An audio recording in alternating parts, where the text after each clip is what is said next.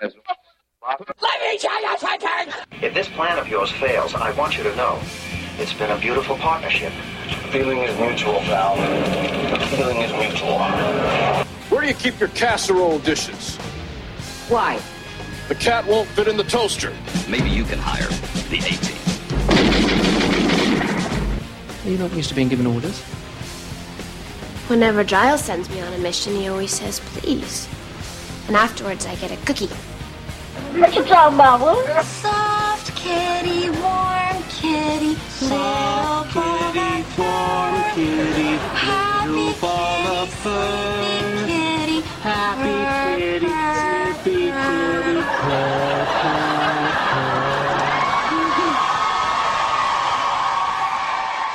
Welcome to Change of Channels podcast. This is your host with the most, Mike Macmasunas. How's everybody doing today? I'm doing great. Welcome to Easy A Part Two. It's true. We have America's co-host with us. How you doing, sir?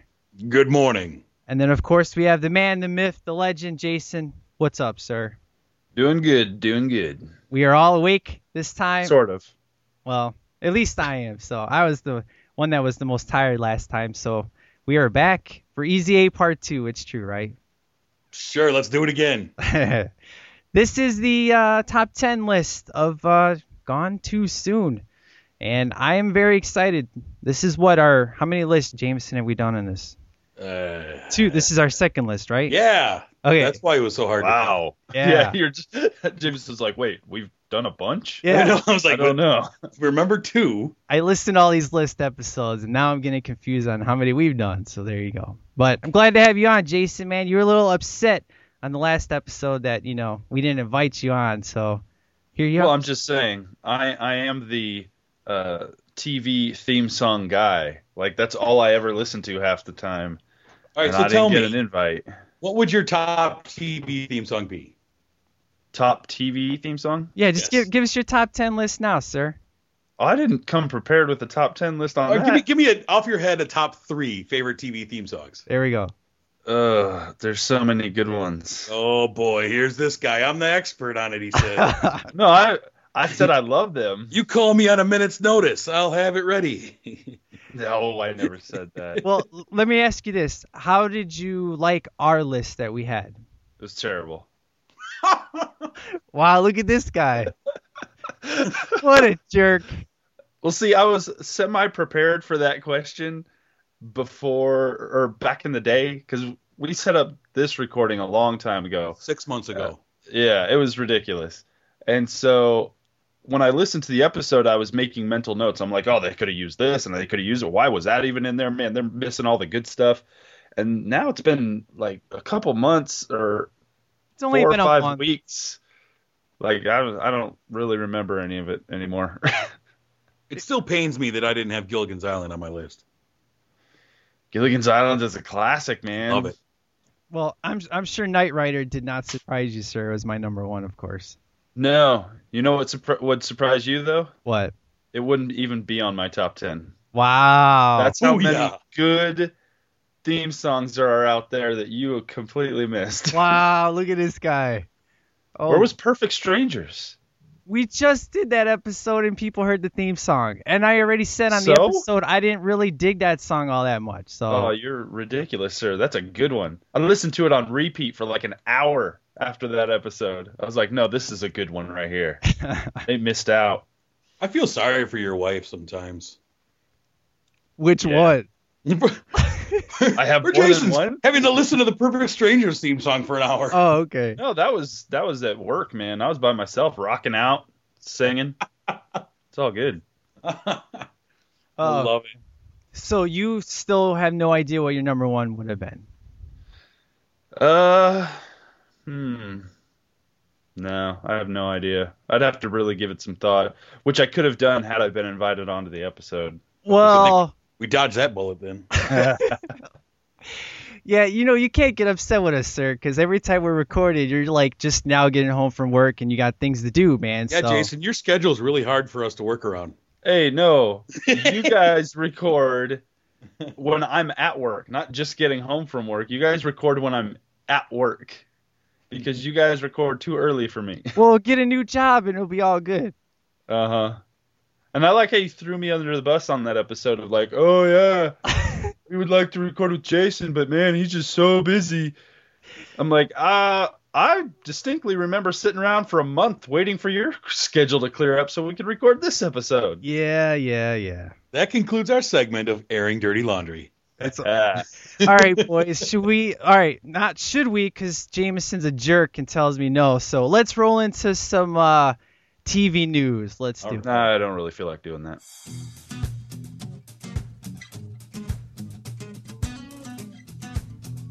So we got to talk about the shows that got renewed and got canceled because there's a lot of those that have happened. Uh, pretty actually, some are early and some are surprising. No, some are not not, early. surprising. So Have you been watching TV for the last five years? yeah, I have been, sir. It's all I could make some. I could have made some cuts a couple of weeks ago. Well, that's true. These networks come out with all these new shows, and it's inevitable that within two weeks you'll get several cancellations.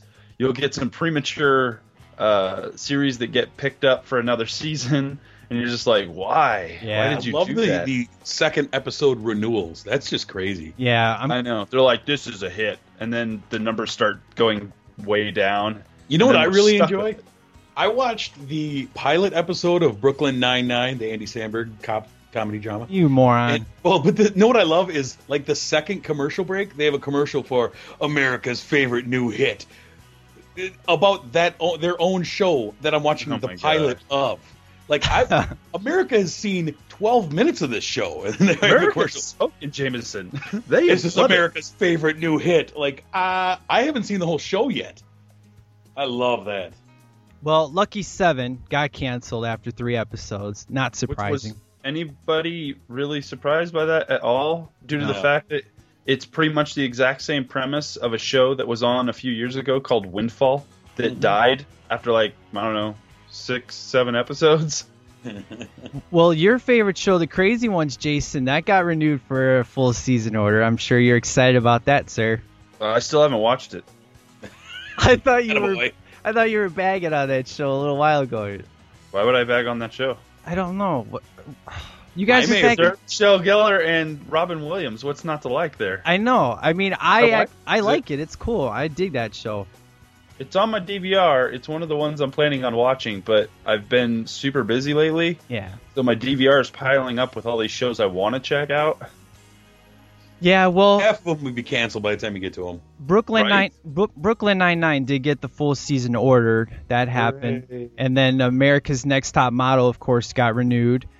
Uh, but NBC canceled Welcome to the Family, and also Ironside got canceled after Was three Welcome to the episodes. Family the, the uh, James Ironside one? got canceled. Yeah, Ironside's canceled after three episodes. Yeah, it's not good. It just uh, today. Just watched the first episode. Yeah, I'm uh, I'm looking at uh, the web. There's this website called ismyshowcancel.com, and they update it every day, and that got canceled yesterday. I don't believe you. I'm looking it up. Go ahead, look it up. I don't even care. Why am I? I'm a big Blair Underwood fan. yeah.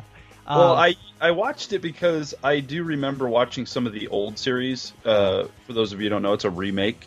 Um, Raymond Burr played Ironside, and I watched it way back in the day, a few episodes. I remember watching it and kind of digging it, and so I made a mental note of like when that comes back out, when that remake uh, opens up, I'm gonna watch it, give it a shot. And so I watched the first episode, and I'll say this: there's nothing wrong with the show, but it is so plain Jane police Yeah. procedural Yeah. that it's Yeah. like I can watch any other police procedural that's on TV right now that's actually interesting, and not this because Yeah, this is it doesn't have nothing. anything anything to it. It doesn't have No. you know, so, a, a draw to it really. It's No. harmless. and your draw should be your main character um, and he's just other than the fact he's in a wheelchair there's nothing different about this character he's the same character you see in almost any other police procedural show yeah.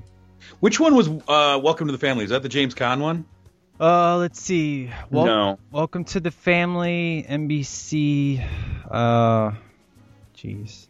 I don't it know. was I, I can see the the ad in my head that i saw in like an entertainment weekly it's like these two families that are having to come Oh, that's together with the guy from uh, like the the brother or something from Yes Dear. yes Yeah. Okay. Yep. Yep. I Um, like him too, but he just can't he can't get his own show to stay on his feet. Yeah. Well, let's just admit that some people are starring actors and some people are supporting actors. And they really wacky- should stay there. it's true. Uh, Mom got a full season order. Uh, there's no need for that either. Uh, the Millers got uh, full season. Crazy Ones, Franklin and Bash got renewed for season four. Small that Town. show surprises me because I- I've never watched it, uh, but it's definitely one of the shows when it premiered in it the first season of that show that I looked at and said, "Well, that's not going to last very long." I have the And it's exact actually same still opinion. plugging around. I cannot believe I saw the cast and everything. Like, oh yeah, that will enjoy it while it's here because it's going to be gone soon. Uh, yeah. My show Teen Wolf got renewed for season four, so that super excited about. Turns out, breaking news: Ironside was canceled. Hey, how about that?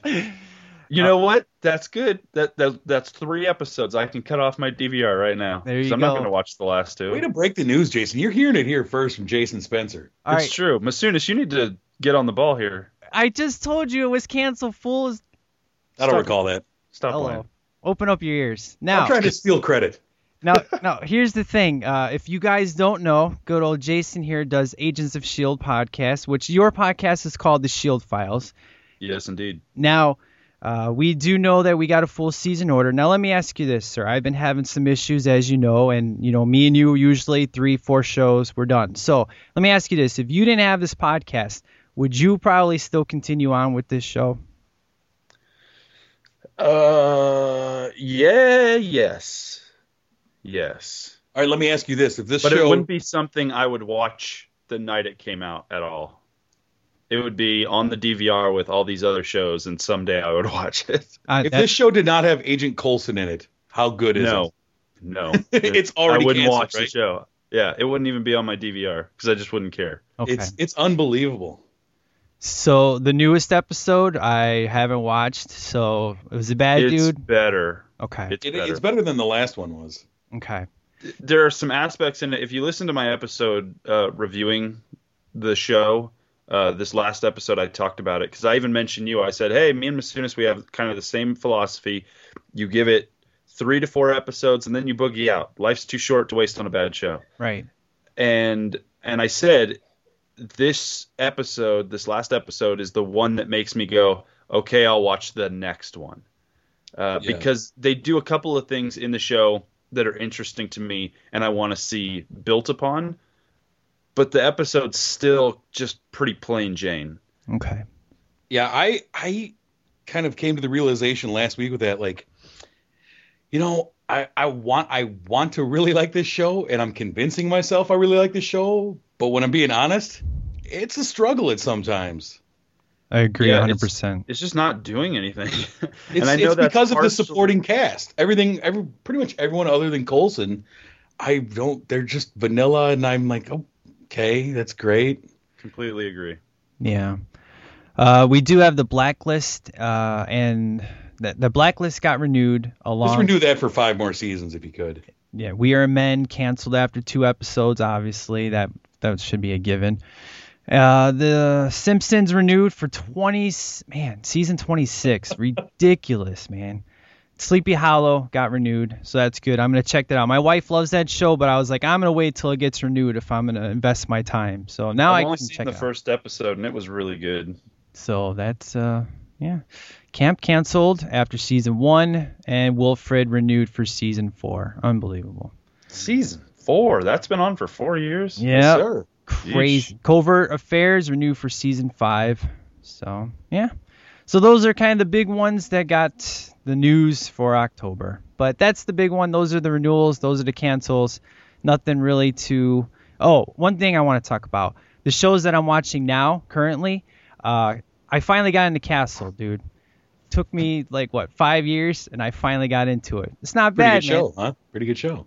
It is. Uh, thank God for TNT. You know, it would always play after Bones, and my wife would be checking on. like, I thought you don't like this show, you know. But the episode that sold me, I I don't know what season it was, but it's the one where they go underwater and they got to break out before they drown. That was the episode I was like officially sold on after that. I don't understand how you could just jump randomly into an episode of a show like that. It you know, it just it just That, plays. just, that boggles my mind. I don't understand that. you know, I'm catching Doing up. it though. wrong. I know, I know, but You're doing it wrong. it's true though. I mean, you should be happy though, because you've always said check out Castle. It's a good show, but Yeah, you but know, you got to do it right. I know, but Episode one. I checked out epi- the first Season two one. episodes and I was like, ah, it's okay.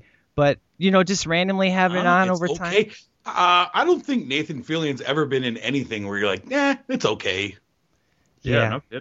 He was awesome in Buffy, man. He was the main villain in season four, I believe it was. He's awesome in everything. It's true. Have you guys seen? Uh, oh, well, actually, you have. I haven't. Uh, Much Ado About Nothing's finally on DVD, so I gotta check that out, see if it's good. It's good stuff, man. We It's watched it again the other night. Excellent. And then Arrow is just so flipping. Do not good, man. talk about Arrow. I've only seen the first Let's, episode. let's just hush hush now. Okay. It episode two was just so mind blowing. It's good times, man. I love Arrow. Such a great show. SVU is still killer. Uh, after all these, you know, after all this reinvention and uh, you know, No more change. Munch. Yeah, no more Munch, just retired, but it is so good this year. I'm digging that. Revenge is finally back on track. Season two was really weak. Season three is going back to the season one format, so Revenge is picked up to a whole new level. So I'm totally digging that. Um, those are some of the shows that I currently watch that are just you know cranking it out. Of course, Supernatural is always awesome. So, what about you guys? Michael J. Fox show? You guys check that out yet? I watched Uh, the first episode. It was pretty good. Yeah, I watched the first couple episodes and uh, it's all right. I, the problem is I think it's more enter. It's more. It's entertaining more than it is funny. You know. Yeah. I would Um, agree with that. Yeah, and so you know, it's I have them starting to pile up on my DVR and debating how much I'm going to invest into it. Well, here the thing with me is I watch it for Michael J. Fox, and I really want it to do good because I want Michael J. Fox to have a hit show kind of thing. I just don't care so much about the show. Yeah, that's I I agree, and I can't stand the girl who's the lady who's cast as his wife. You know, the lady from oh, uh, the chick from Breaking Breaking Bad. Bad. I would wish they I wish they would have had his actual wife, Tracy Pollan, instead of being the neighbor. Eh, There's chemistry between them as you know, husband and wife. Because I can't stand the chick from Breaking Bad. Yeah. I like her, I like her, but I mean, in but there's I no like chemistry. her in Breaking Bad. yeah, there's no chemistry between her and Michael J. Fox at all. Not so much. So, were you guys pleased with the ending to Breaking Bad? I have not hmm? seen it. I'm eight episodes behind. Do not say a word. Okay. like I said, I've been super busy, and eight episodes. That's all I have left. It's Ugh. all on my DVR, and I've had that's family exactly how many I have. Dude, how have you stayed spoiler free on this? I have not. By not talking have- to people like you. I I've don't I don't know spoiled anything. on a couple of major things that happen, and it's very frustrating. But I have had family visiting for the last week, and it is not a show I can watch No, that's the in my living room where it is on my DVR Right. with my kids and my wife's grandma. That's I'm like, that's oh been my my problem. I have to watch it like when everybody goes to bed finally.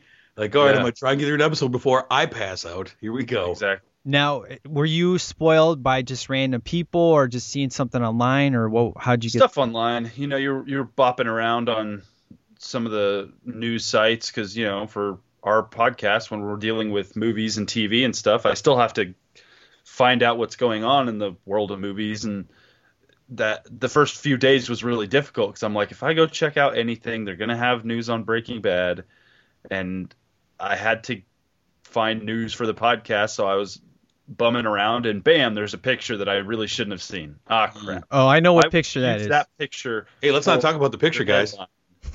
And then you know somebody randomly on Facebook will just be like, "Man, blah blah blah," in Breaking Bad. Oh, come on, yeah. spoiling things in your Facebook post like that's messed up. yeah. That deserves a face punch.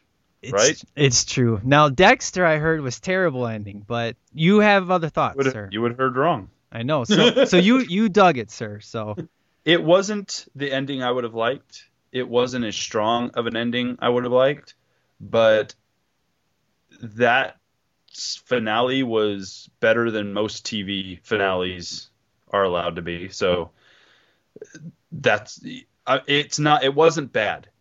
I just think most people wanted it to end differently. Yeah.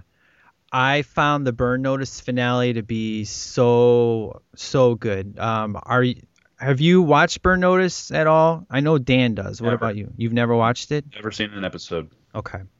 Uh, that was one finale that I just I love so much that it just wrapped up so much stuff and it was just I couldn't have thought of a better way of doing it and I was so happy with that finale. That was really good. So Cool. good times. So all right guys, I think that's it. So why don't we go ahead and roll into our list of top 10 gone too soon.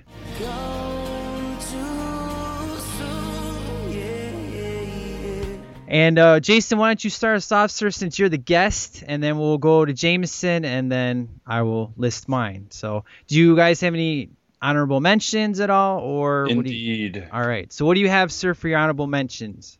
Well, first off, let's tell everybody what this list entails. These are our TV shows, our favorite TV shows, our top 10 TV shows of shows that, like you said, were gone too soon. They were shows, our, our rules were they could have gone two seasons or less. Correct. Right, exactly. Anything more than two seasons, that's a show that got its chance. All right? Disqualified, yes. Uh, some of the things that made my honorable mentions did get more than two seasons. That's why they're honorable mentions. Gotcha. Uh, let's see. Veronica Mars, which lasted three seasons, ended on a cliffhangery type ending, a very down note where you're just like, oh, now what? How are they going to fix this kind of thing? But then it was canceled. Uh, it's obviously can't make my list because it was three seasons long, but we are getting a Veronica Mars movie, which is going to kind of wrap up that whole storyline, uh, which is really nice. I, I like the fact that that's happening. I put Firefly on my honorable mentions because let's face it, we all we all know. You don't have to remind us. Firefly, Firefly, Fire. we get it. Done too soon, 13 episodes, we understand. But it got a movie. It got a movie that wrapped it up pretty nicely uh, in a nice little bow. So I'm putting it on honorable mentions because there are other shows that deserve our attention more than Firefly. Everybody knows Firefly. And the other show that is on my honorable mentions lasted two seasons, and it's amazing. You will all have to agree with that. Would be a little show called Baywatch Nights. Yep. I agree. I agree with you 100%, man. is an interesting, interesting show. It was a spin-off of Baywatch when David Hasselhoff decided to bop off and do his own thing. Him and a couple of the other people from Baywatch started Baywatch Nights, and it was David Hasselhoff's side job. Uh, it was Mitch Buchanan, his uh, character, being a private eye at night. So during the day, he was Mitch Buchanan lifeguard. At night, he was Mitch Buchanan private eye. And the funny thing about the show is the first season was very much your typical 90s private eye type show where he, they would be running around and fighting mobsters and stuff or whatever. And then they decided to go a whole different route with season two. They they got renewed for season two and they sat there and said, okay, we got to change something up. This is too cookie cutter. What are we going to do to make this more interesting? And so Baywatch Nights became David Hasselhoff as Mitch Buchanan fighting ghosts and monsters. Heck yeah. It was amazing. And when I say amazing, I mean amazingly bad. Uh, because it was Mitch Buchanan going up against ghosts, monsters, aliens, uh, superpowered freaks. It was Baywatch meets X Files, and it was so randomly crazy how it went from one thing to the other that I just find it super enjoyable from that perspective.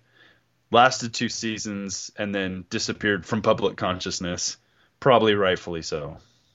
That's. I, f- I totally forgot about Baywatch Nights. I lived in Germany for a time, Yes. and I was in this I remember store, which was uh, I don't even know what it. I don't know what store it was, but it was kind of like a Walmart-ish type store, and they had kind of like this bargain bin section, and in that section, I found a Baywatch Nights Was that in the book. the Volksmart? Yeah, probably. And uh, it was in German, or else I would have bought it. but it was pretty awesome. Had David Hasselhoff on the cover, shining a flashlight into the darkness. Baywatch Nights. That's I picked up a large amount of uh, David Hasselhoff CDs while I was over there. I think we all did. the Night Rocker CD was The Night same. Rocker's the best. Jump in my car though, man. That's my jam. There Uh, was a store I went into. I'd probably been in Germany for about a month. We were down uh, downtown, and I went into this store that was like a poster store, frames, all that kind of stuff. And they had, you know, those big poster holder big things racks. that you could like, yeah, you you can flip through them, kind of thing. You see them at every Walmart or whatever. And but this one was huge and had these big door size posters. And so I'm flipping through it, and the last poster on there was the David Hasselhoff poster, Hmm. and it was the Night Rocker image. It's him with these shredded bleached jeans, no shirt on, and a leather jacket, and it, and on the bottom it was emblazoned Night Rocker. And I told my wife, I'm like, I'm buying it. I don't have any money right now. We got to go get some Deutschmarks, and I'm gonna come back and I'm gonna buy this poster. I went back a week later, totally serious about buying it because I'm like, this is too cool not to have, and it was gone. Imagine how much that'd be worth now. I could probably find it on eBay. 350. Yeah. Yeah, they probably would have given it to me for free if I would have asked. Yeah, right. you would have just been really nice about it. It's true. Good times. Those are my honorable mentions. What about you, Jameson? Uh, honorable mentions, yeah. Uh, my list just closed down on me, so I'm uh, waiting that to reopen. Um, let's see. Yes, honorable mentions. Um, a little show I liked because I'm just a sucker for the actors. Uh, it's called Up All Night uh, with Will Arnett and Christina Oh, yeah. Applegate. Yep. I really dug that show a lot, and uh, thought it was. I didn't like the first couple episodes at all, and thought it started to get on its feet a little towards the end, and then canceled like all Will Arnett shows get canceled. Um, I started to get into them, and they they never make it. But um, and for me, the let's see, the other one that I have is might be on one of your lists. I don't know. Is Twin Peaks. Uh, kind of for the same reason Jason had Firefly on there. Twin Peaks got two seasons, um, and then it got its movie Fire Walk with Me. Uh, thought it was great. Thought it was you know groundbreaking show and all that. Um, wish you could have got a, a, a third or fourth season. You know, kept going, but I don't know how much more they could have done with it. That's the only issue with it. So that's why it's an honorable mention. Excellent. Uh, I only have one, and it was a show that was on Fox right after 21 Jump Street from 1987 to 1988. It's a TV show called Werewolf. I love this show. Uh, we had Lance Legault from the A Team. He was the bounty hunter that had to go after uh, this guy named Eric, and he got bit by a werewolf. And uh, he always knew he was going to be a werewolf because when he looked at his hand, he got this uh, pentagram on it, and it would start to bleed. And then the werewolf was just so creepy looking, and it was only a half hour episode. There was 28 of them, and you cannot find the sucker on DVD or anywhere. You can go on YouTube and see some crappy looking versions of it, but I love this show. It was great, and uh, I hope one day they will release it on DVD. There's just a lot of legal issues with this show, but Chuck Connors was in this show, and this is where he passed away shortly after this was done. So, do you guys remember that show at all? I do not. don't. Yeah, it uh, was Sounds like a fever right dream. now.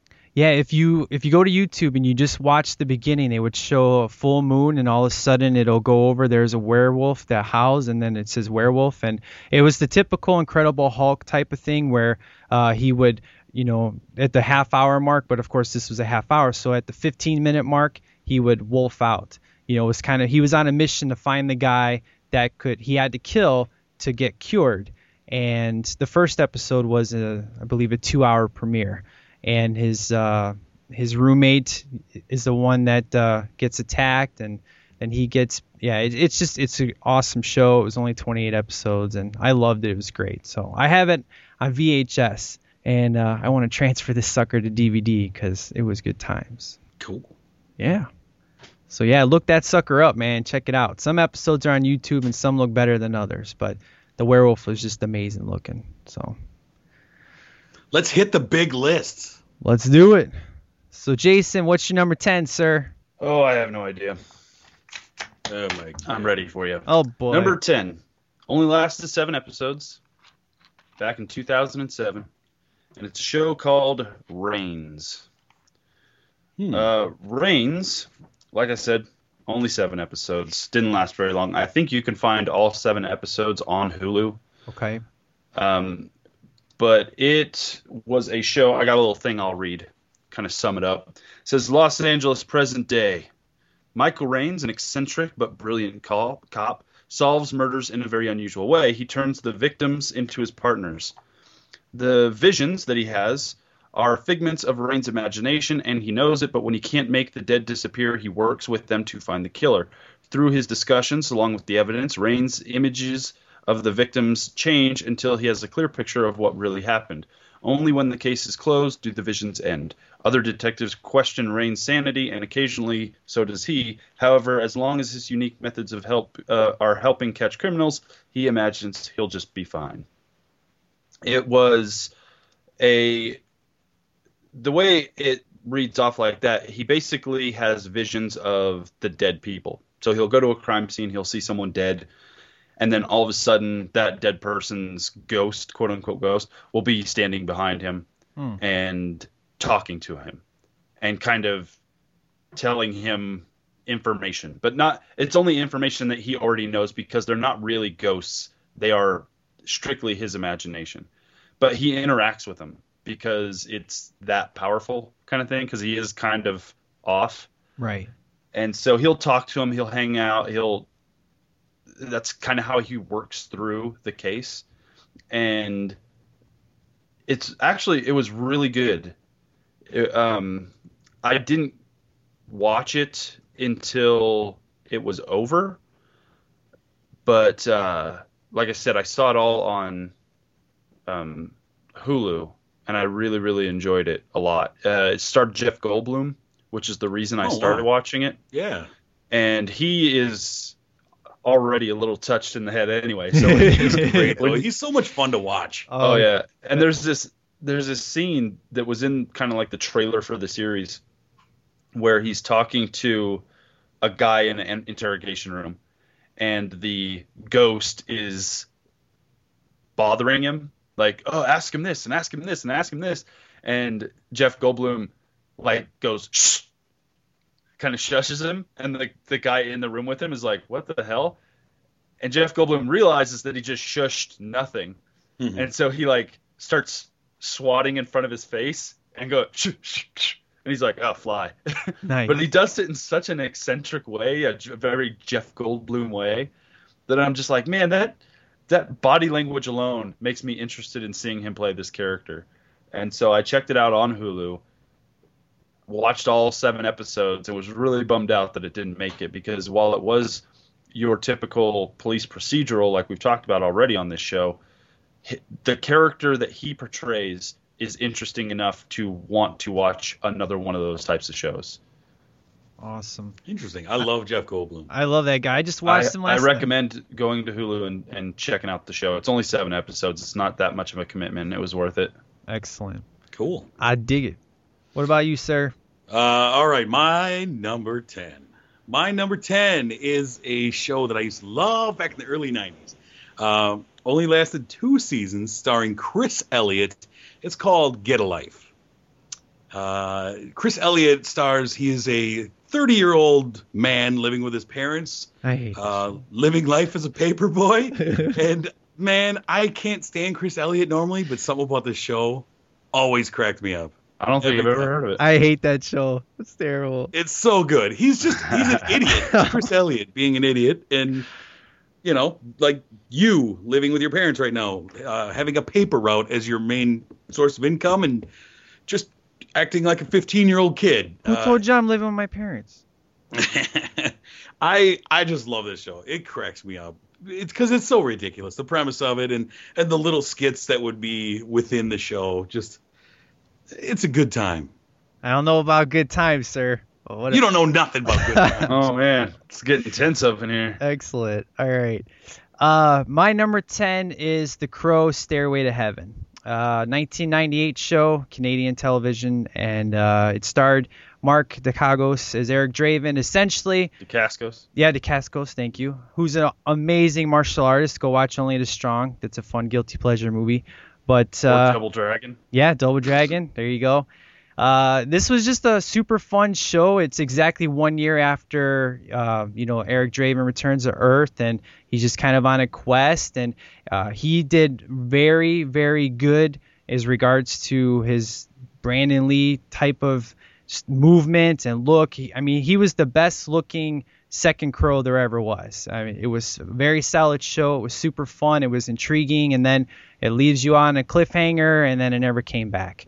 And uh, it was canceled. It was from September 25th, 98 through May 99. That was it. And there's been a, you know, I wish it could come back, but it's not. And it was a super fun show. I totally dig it. So They should make more Crow sequels. They'll be ridiculous. They're Uh-huh. getting there. They're getting there. They're getting there. I, I hope that remake gets canceled real quick, but I don't know if it will. And you can find that one on DVD too, as well, if Yeah. you guys are interested in checking it out. Also, I just found online that they did release Werewolf on DVD. They did. Five disc collection running 630 minutes. Oh, The complete Lord. series. Unfortunately, it was released. in another country though, right? No, it was released back in 2009, and it is super rare. And you can buy it off Amazon secondary market for eighty dollars. Uh. Good lord. Is it worth it to you, sir? Dude, I love it that much. Eighty oh. bucks. I don't know, man. I I blow my money on stupider things, so I don't know.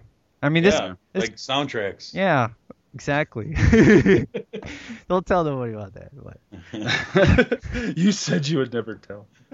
uh, yeah, man. Uh, I don't know. Maybe I could go down a dark alley somewhere and find it. I don't know. Whoa, whoa, now. This is a Um, children's show. Yeah, All right, I'll have to investigate and look into that. Maybe uh, Santa Claus can bring me it for Christmas. I don't know. We'll see. totally. Maybe, maybe. Maybe. Is it my turn, sir? Uh, nine. It is, sir. Number nine. Number nine. Uh, my number nine show ran for one season, 20 episodes back in 2010, so not too long ago. And that show is called No Ordinary Family. I've heard of this. I've never watched it. It sounds so familiar. What is it? Let me let me give you a little blurb here. The show follows a family coming to grips with their developing superpowers after a plane crash in the Amazon. Oh. Starring Michael Chiklis and Julie Benz. Their powers include super strength. Uh, Michael Chiklis, the father of the family, has super strength. Super speed is what the wife has. Super intelligence is their teenage son's power, and the ability to hear people's thoughts belongs to their teenage daughter's uh, daughter. Uh, the family deals with normal everyday issues using their powers, but then must also deal with superpowered villains that are being created and led by evil scientist Dr. King, who is played by Stephen Collins. The show was on ABC. It was basically a Fantastic Four wannabe, an Incredibles wannabe, if you will. Yep. No. was trying to cash in on the superpowered fanboy genre, and the problem was uh, I think I'm not really sure what the problem was.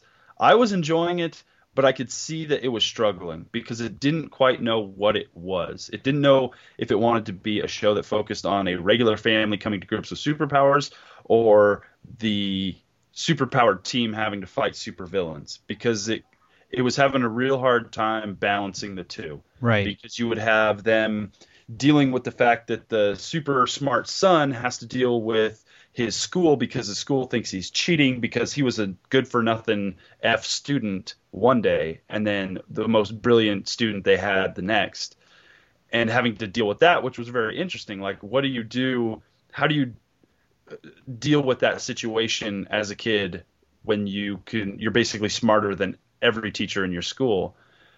But then the supervillain of the week would show up and start problems and it, it just there was one extreme to the other and uh, they couldn't really find a focus and unfortunately it didn't work out too well because with the uh, genre that it was specific to the superpowered the fanboy genre that genre in tv espe- the last few years is super hit or miss i mean you you are not guaranteed a hit just because you're appealing to the fanboy culture. We are a finicky bunch, and shows, It's amazing. Sorry, Yeah, it's amazing how fast that's that's changed though. Well, I think it's gotten a hell of a lot better. We are definitely seeing way more in that genre popping up, but it's never a guarantee whether or not it's going to stick around very long at all. Right. And I think the networks recognize that, and so when they see interest in one of them, they go crazy with it. The, let's order spin-offs. Let's get shows exactly like it because now it's going to work, and then we get flooded with a whole bunch of crap. Uh, and An Ordinary Family came out at a point when NBC was still kind of recovering from the Heroes debacle. ABC wanted their Heroes light kind of thing, and it, it didn't really work out. But the show was solid. I think if it had a little bit more focus, it would have been a lot better. Yeah. I love me some Chiklis and Benz, man. Oh, he was great in it. Excellent. He is good. I I, like I've always loved Julie Benz, you know, of course from Buffy and, and Angel, and but she just and anytime I see her in anything, as long if I see her name attached, I will watch it because even if yeah, she's just always good times. I I haven't Well, seen now you Dexter. gotta watch Dexter. I know, man. Her name is attached. She's in the first few seasons. Come on. Now. Ah, well, you, you're you don't have a choice, dude. You're enticing me, sir, because I love Julie Benz. She's great.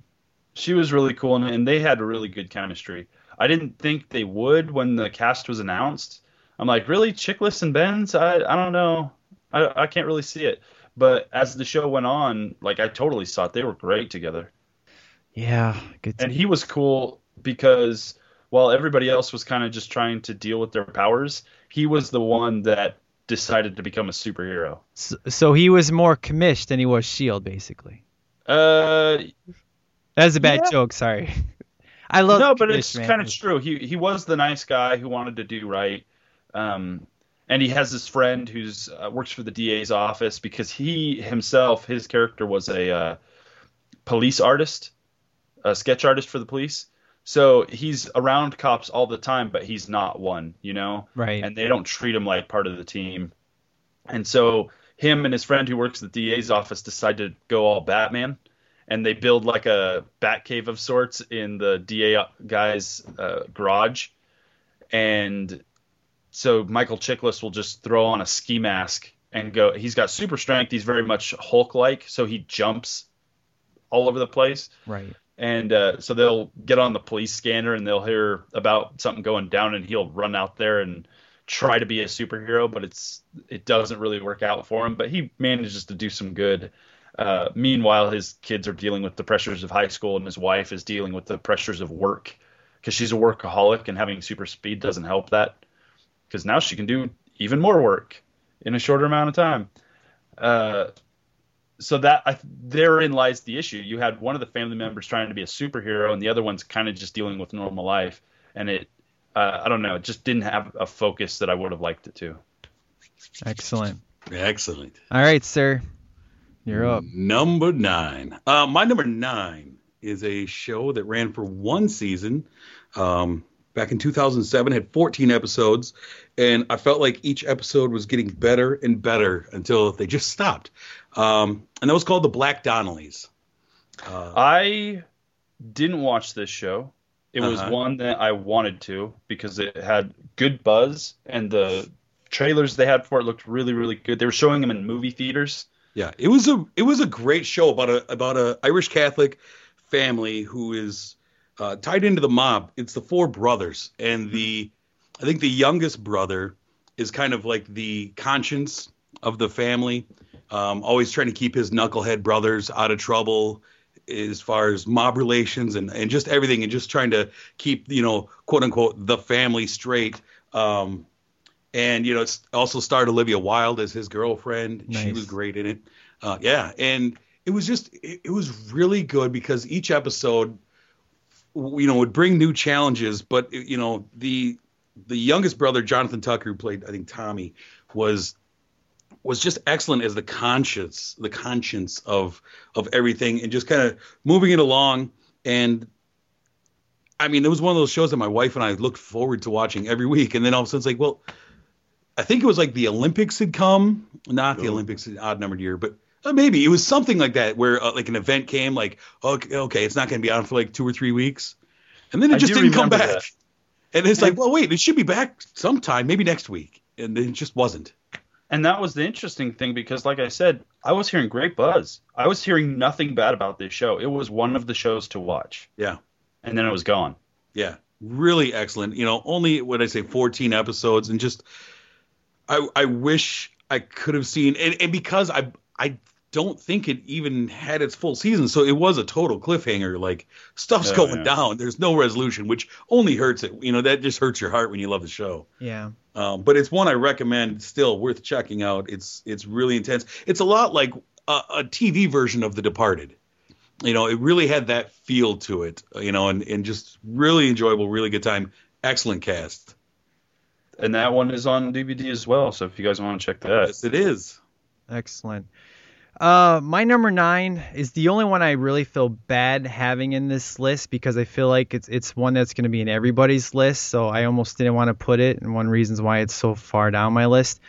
But I really did love it. And that's my so-called life. Um, it was uh, you know MTV show surprisingly, uh, no ABC originally aired on ABC. Did it? Yeah, it originally aired on ABC uh, back in August of '94 to January '95, and then MTV eventually picked it up, and that's probably how it got to be so big. But it ended on a cliffhanger. But it was just, you know, it was early teens, and I started watching. I was like, wow, this show is really good. Kind of speaks to me, and there was characters you really had never seen before, and It was a perfectly timed show. yeah, I mean, uh, Claire Danes was nobody, and then you know became pretty.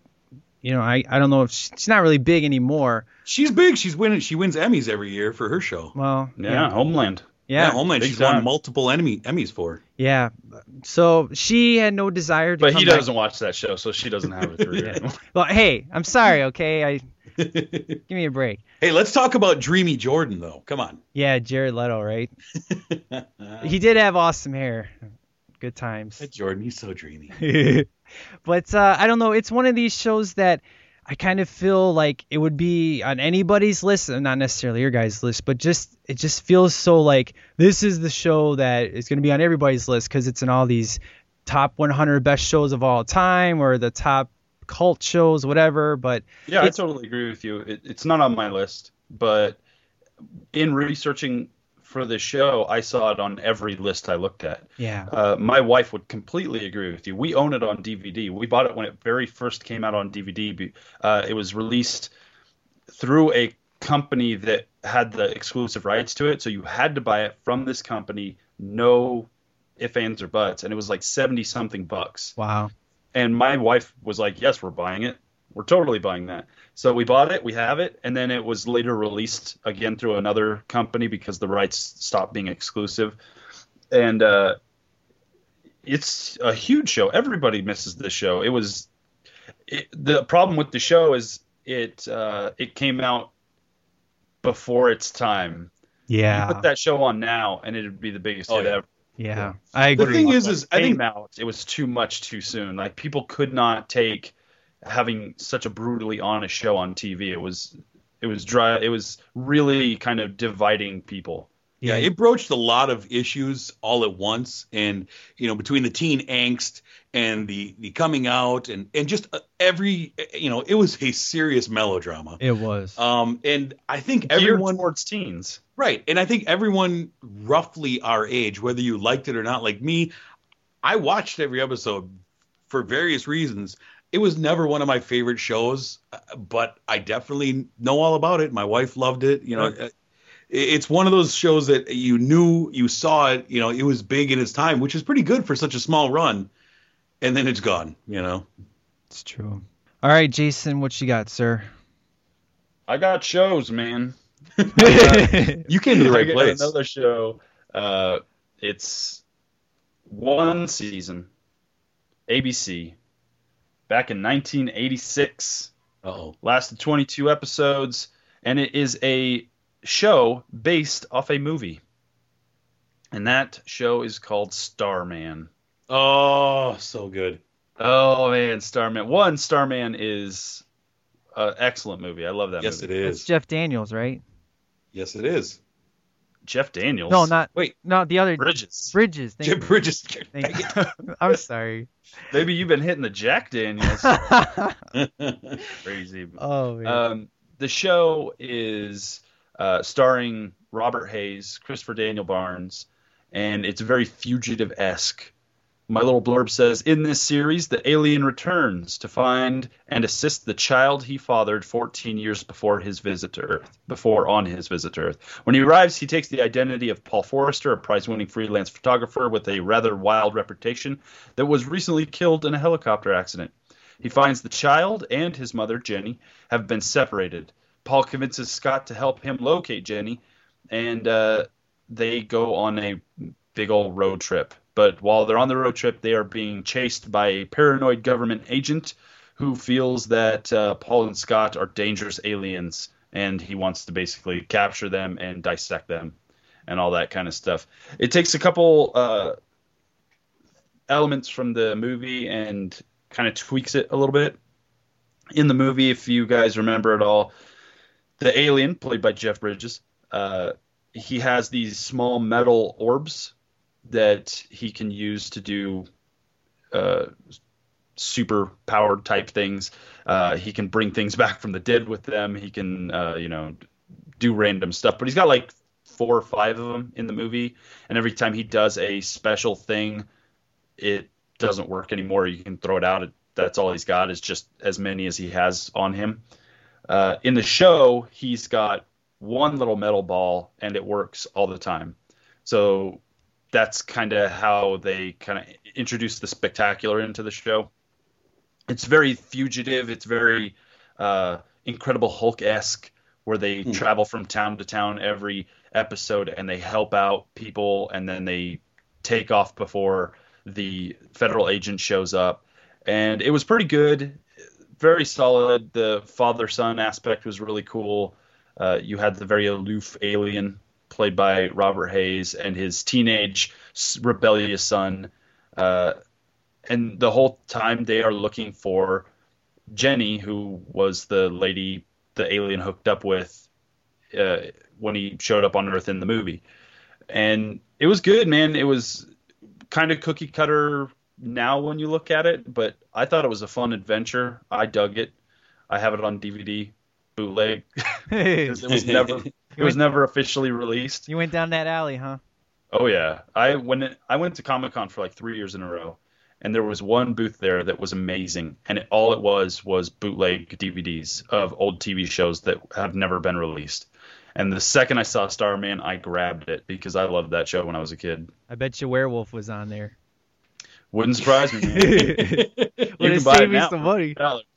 Have Uh, all your friends chip in ten bucks. There you go. I ain't got eight friends though.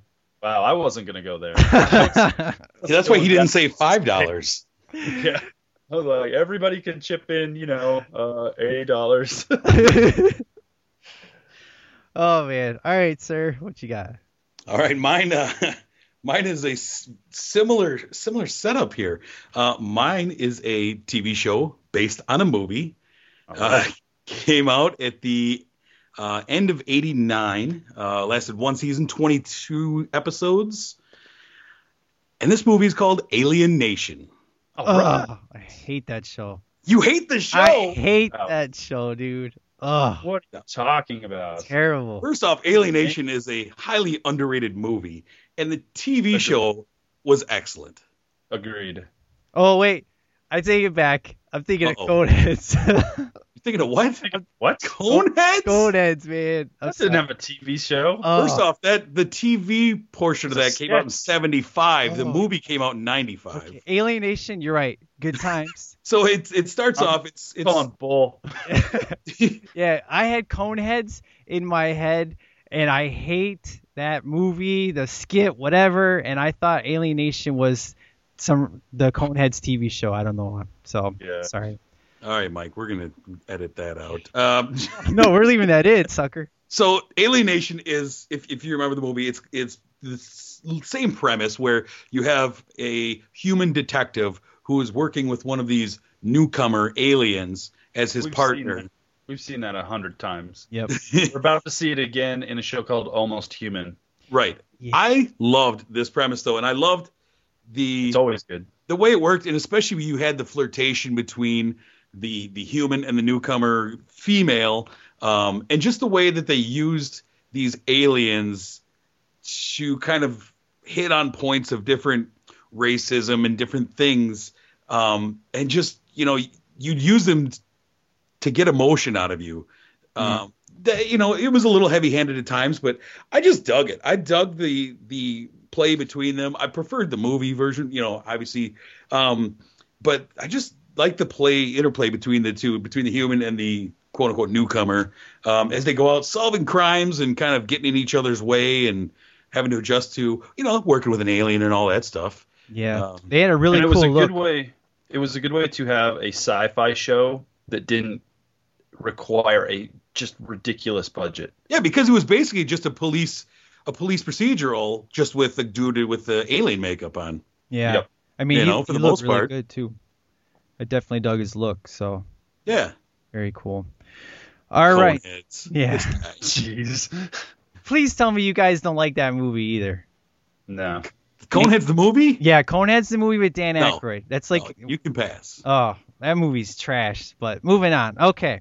So my number eight. Speaking of trash, uh, before these guys made the trash that we see today in movies, they actually made something that was gold in Freaks and Geeks, and that was Seth Rogen and uh, John Francis Daly went on to go to be in Bones, which I just love him in. But this show was great, man. We had some good times in the show. Seth Rogen, Jason Segel, uh, Busy Phillips, Linda Carnelli, um, or if I'm saying that right.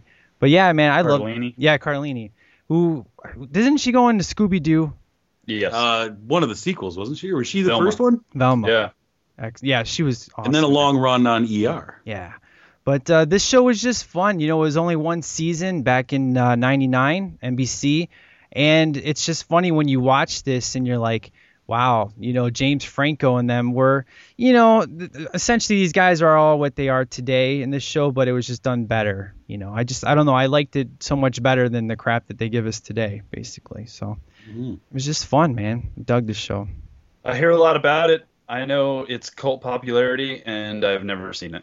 My favorite character was John Francis Daly, who would go on to be Sweets and Bones because he was just this huge geek and just always picked on and stuff. And just one of the reasons when I saw him in Bones and I got real excited was like, wow, he still looks the same. And he, you know, I, I love his character so much in Bones, but he was always my favorite in this show. So it was just kind of cool to see him now in TV. And, you know, the other guys, they're making movies and stuff, but, you know, it's cool seeing Sweets every week, you know, and he's not some idiot drug guy like the rest of these guys. So, Very good. yeah. So what's, what you got, what are we at? Jason? Number seven? Number seven, sir. Number seven has already been mentioned. Uh oh. Two seasons, 30 episodes from 1990, a little show called Twin Peaks. There you go. Twin Peaks captured cultural attention when it came out. Yes, it Who did. Killed Laura Palmer was massive. You had a show that was a serialized drama about a FBI agent in a cozy little town of Twin Peaks investigating the death of Laura Palmer, uh, the town um, The town beauty queen. Yeah. And all he was doing, the whole premise of the show was trying to figure out who killed Laura Palmer. You had Who Killed Laura Palmer t shirts. It was on magazines everywhere, everywhere. Who Killed Laura Palmer? The image of Laura Palmer herself, the image of her, like, uh, senior photo, if you will. Mhm. Her glamour Uh, was- shot. Yeah, it was everywhere. Everybody was talking about this show. It was water cooler stuff. You couldn't have a conversation without someone talking about Twin Peaks. And every First episode season- was a mind trip. Oh yeah, it was a ridiculously bizarre show, and the first season was excellent. But herein lies the problem. At the end of the first season, we find out who killed Laura Palmer. hmm Now what? Right. you that was the whole premise of your show is finding out who killed this chick, and now we know. What do you do from that point on? Right. How do you keep pop culture attention when you've solved your case? And they didn't do a good job of it. Season two was kind of all over the place. They were really trying to. out weird themselves, Yeah. which was a bad move. They should have just really focused on a on a good story instead of trying to just confuse people. And it died a very slow and painful death. Uh, but that first season was so good, and I revisit it every few years. I have it on DVD. I have it on VHS. I have a VHS set of it somewhere in my garage. Uh, but it was so good, man. I I absolutely loved the the setting it was in. The town of Twin Peaks was super interesting.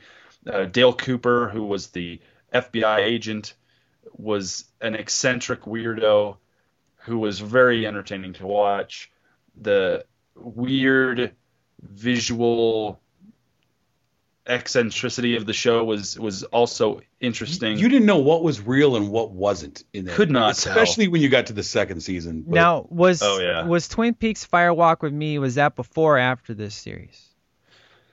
um, film was after, wasn't it? I want to say it was after, but it's basically It- it's not part of the show. It's almost like a movie version of the first season. it's like the X Files kind of. Okay. sort the of yeah. X Files So, movies kind of don't I he- fit in line with the series. I heard that movie is weird. Yeah, it is pretty weird. Um, but again, it was it was really good. I I love that show, man. I'm with you. Um, you know, honorable mention. That was one of those shows where at the time in my life, that was one of the very few shows that was uh, appointment viewing for me. You know, I had a lot going on. You know, this is high school time, and but this was one of those shows like I gotta I gotta get home to see this. And what I loved was the just the the visuals, the look of the show was so unique, like nothing I'd seen before. That that kind of drew me in instantly like it's just such a different look from anything else that was out there and then when you started getting into the absurdity of everything that started going on and, and i had a huge crush on sherilyn fenn that that didn't hurt Yeah, Um, exactly. um you know and, and yeah i i that's one of those that i wish would have gotten more but i don't know what they would have done with it Yeah. hmm Yeah, Uh, exactly. Uh, that's the one thing I agree. Where you know it probably could have made an honorable mention for me too, because like you said, it was canceled for good reason. It got too weird. It got it fell apart. it started to alienate its audience to, a- to a degree exactly. Uh, but man, that first season was magic. yeah Uh, the Fire Walk with Me uh, came out in '92, after the first season, I believe, and then um, or after the show was over, completely canceled. Uh, and it says here on online, it says the film can be viewed as both a prologue and an epilogue to the TV show. Mm. Okay. yeah So i've it's- only it's watched the very movie weird. once. Various things that happened in the show happen in the movie, so it's I don't know right, exactly right. how to explain what the film is. It's definitely not it a continuation, but it's more like a if we could write the first season shorter and kind of the like a best of kind of thing. Yeah, I think it was what- kind of one of those things where they put the movie out in hopes to draw fans to go back and watch the series. I mean, like, yeah, you like this? cash in on it a little bit. Yeah, you like that? We we we did this before. Almost the same thing. Go check it Yeah. out. And it kind of flopped because it was made for ten million dollars and it only pulled in four point seven million dollars. Wow. That's terrible. Nope. It happens. It's true. All right, sir. All right, is- we at number seven. Yes, we are. Oh, we're chugging along. All right, my number seven is I'll try Talk- and speed it. Sorry. we're talking no, it's highbrow. okay, sir. Uh, we're going highbrow on this one, boys. All right, Going my high. number seven uh, is a show that was on for two short seasons, uh, 1985, 26 total episodes. Um, it is a, uh, what I believe they call it a cartoon show that I absolutely loved, and I still watch. I'm sad, sad to say this, and that is Hulk Hogan's Rock and Wrestling. Oh my gosh. I did not know we could go cartoon shows. Why That not? Didn't It's a even show. occur to me. I know. If you I've got needed to revise my list. Oh. we gotta we gotta record over. I have a show on start here over. that I've got to put on here. Dude, Oh, I love some great. rock and wrestling. I love the the live action segments in the in thrown in there, and then the absurd. What what do you do uh, with wrestlers set in modern world, just kind of hanging out. It, there's got to be a fight at some point, and And there was uh, it was ridiculous. Every episode was just insane, and I loved it. it was so much fun. You know, just you got the the great voice acting of Brad Garrett as Hulk Hogan. That worked great. Brad Garrett did Hulk Hogan. Yeah, That's amazing. was yeah. your, was your boy on there, Mr. Slim Jim? no, he was not. Darn. This was before his time. This was like earlier '80s guys. Oh, you know, All right. it was a good time, man. and I still, Dog, yeah, that's right. Rowdy I Roddy s- Piper. I still watch it, man. You know, and like, oh, that Iron Sheik, he's trying to pull something. Mhm. Excellent. it's a good time. And then at the end, the great theme with Hulk Hogan doing a Rocky reboot as he's walking down the street, and just thousands of kids come running out to him to the theme song of Hulk, Hulk. so cheesy. Nice. Oh, that's crazy. All right. I have I have a seven point five I want to put in there because I Oh, totally All right. I'll make it quick because I didn't even think about uh, cartoon shows when I was making my stinking list. Yeah, I didn't either. Don't feel bad. Well, But now I'm man, I'll be excited. Uh, it's true. A little show called The Pirates of Darkwater. Never heard of that. Oh, are you serious? you just pulled this off the top of your head, didn't you? Pirates of Darkwater? No, it's one of my favorite cartoon shows of all time. It was on ABC, ran uh, like one season, uh, 21 episodes. It says two seasons, but I don't remember it going two seasons. Um, but it was a serialized show where uh, it says, I'll read this little thing. The alien world of Mer is being devoured by an evil substance known as Darkwater. Only Ren, a young prince, can stop it by finding lost 13 treasures of rule. His loyal crew of misfits that help him on his journey are an ec- ecomancer, a monkey bird, and a treasure-hungry pilot pirate. Uh, the evil pirate Lord Bloth will stop at nothing to get the treasures for himself and provides many obstacles for Ren and his crew. Interesting. Uh, the series never completed, ending abruptly after 21 episodes with only eight of the 13 treasures collected. So it was serialized. They would go on these missions to find these treasures. Every few episodes, they would find one. Uh, it, it was a world spanning adventure where they were going all over the place, seeing different uh, locations from swamps to cities in the sky to uh, forest uh, cities and stuff like that. Uh, it was really awesome. And like like I said, only eight of the thirteen treasures were collected by the time it was canceled, and that bummed me out to no end because I watched this every Saturday morning and I was keeping track of all the treasures they were collecting, and it was really exciting. And then it ends, and I'm like, but we never got to find out what happens when you collect all the treasures. wow. Yeah, The world will never amazing. know. it was amazing. Peter Cullen was a voice on there. Tim Curry was a voice on there. Hector uh, Elizondo was on there. Excellent. Frank Welker. It had a all star cast on that bad boy, and it was really cool. I had all the toys. They had toys that they put out. It was good. I love it. Anyway, Awesome. Pirates of Dark Water. All right. My, One of the best cartoon theme songs too. Bam, bringing it full circle. there you go. All right, my number seven. Uh, this is a show that um, I saw the pilot and I was pretty interested. And the first half of the season is pretty weak. And uh, I know Jason can, uh, you know, help me out with this one. The second half of the season got much better and got canceled, and that's Knight Rider 2008. Um, I uh, I would agree with those. That yeah, idea there. It did start off a little slow. I would say, I I know I'm going to get, no go get ahead. some hate for this from people.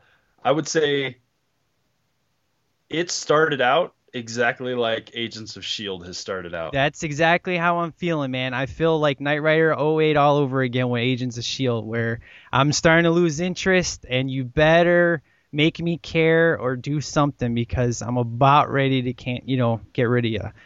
And Yeah. and you know, Knight Rider is everybody knows my favorite show of all time, so I was very skeptical on I wanted to you know check this out, but since I found out it was going to be a continuation, and I I just liked the idea, I saw the pilot, I thought it was very fun.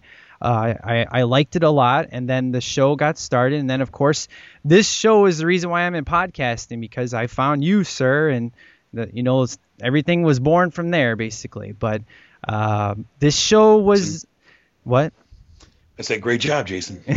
Yeah, sorry. Sorry about that. but uh, you know, it started to be more Transformer than Knight Rider, and it started to get more ridiculous. But they decided originally it was going to be 22 episodes, and NBC cut it down to 17. They were going to do a reboot of the show, so they brought back KARR, who of course would uh, be voiced by Peter Cullen, who was originally KARR in the original series. Will Arnett was supposed to be KITT, but due to a contract with uh, another company. They had to get Val Kilmer to do the voice, which would have been interesting to see how that would have turned out.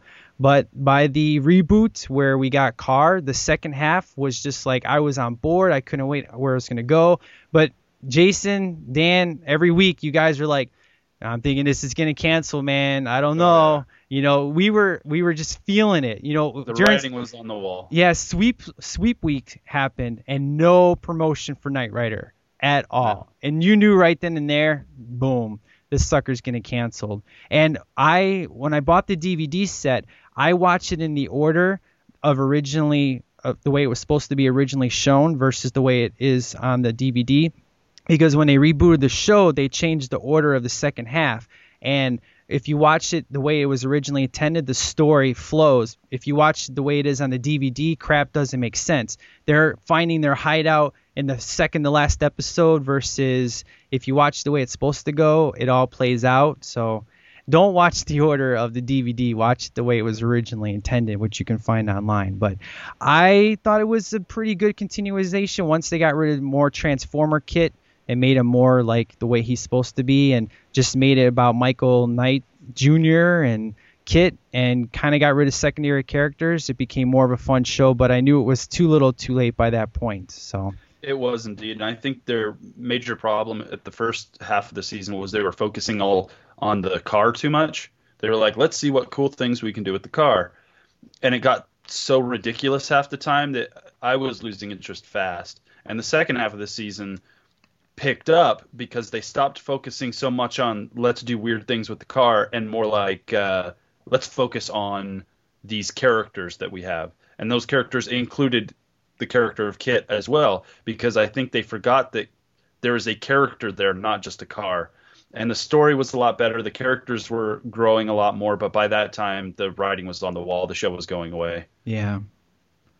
So and I don't know, Jameson, do you ever watch this at all or no? I I watched the first couple episodes and that was it. Yeah. I don't blame you, sir. Yeah. Now- was just It, it was a long haul to get to the interesting stuff. Yeah. Did you watch that trailer I told you about where Will Arnett was KITT and then they changed it on the actual premiere to Val Kilmer? Did you check that out? Uh, I I've have, yeah. before. Yeah. Yeah.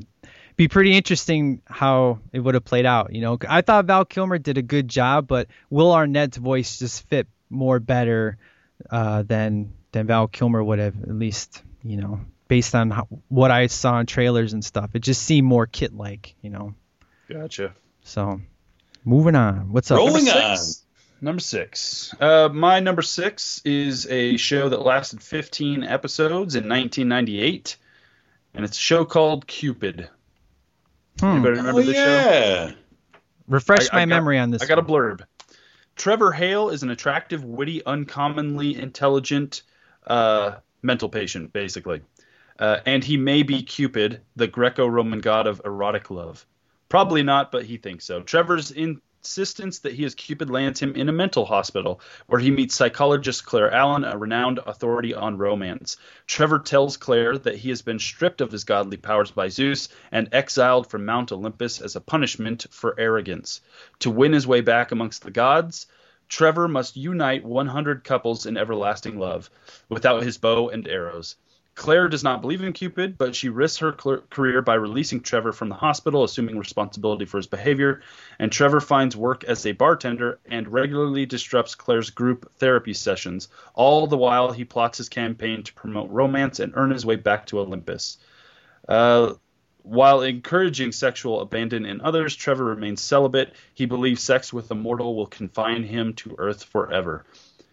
The interesting thing, though, while all that was well and good, the show was canceled after 15 episodes, but in 2009 it was rebooted with an all new cast and canceled after seven episodes. So you, what'd you think of the reboot? I never watched it. Okay. Because the main draw for me on the on Cupid was uh, the guy playing Cupid was um, man, I just totally blanked on his name. Ah crap. Oh, what's his face? What's his face? Uh, hold on. The- One of my favorite shows of all time, he said. oh man, yeah, I feel stupid. Uh, Jeremy Piven, oh, that's right. It was Draws, yeah. like a you, a very young Jeremy Piven, and uh, he was excellent in it. I saw the first couple episodes because it was running alongside ABC's reboot of Fantasy Island. oh, I remember that. It and that was a pretty good show. I thought. I thought it wasn't too bad. And then Cupid was on either right before it or right after it, and so I was watching them both. And Jeremy Piven just grabbed me. I'm like, this guy is awesome. 'Cause he's it's one of the reasons why I watched Entourage was because Jeremy Piven was in it, yeah. and uh, the show was pretty good. And again, it was one of those shows that it's serialized and there's this mission that you're going on where he's trying to reunite or he's trying to unite these 100 couples so he can go off to back to Mount Olympus. And so every episode he reunites another couple and so we've at least got 100 episodes in this premise, right? Uh, Yeah. but it's canceled after 15 episodes and so we never get to one we never really get to find out if he was indeed Cupid there's hints that he may be, but then there's hints there that he may not be. So it's one of those really good shows that really kept the mystery alive. I thought they were doing a good show with that. Jeremy Piven was excellent. He, everybody he uh, interacted with was really interesting. There's so he many was- couples out there still looking for love. Yeah. There was one episode that I was reminded of when doing some research on this that it didn't it didn't always have to be boy meets girl. There was one episode where uh oh, man, what was it?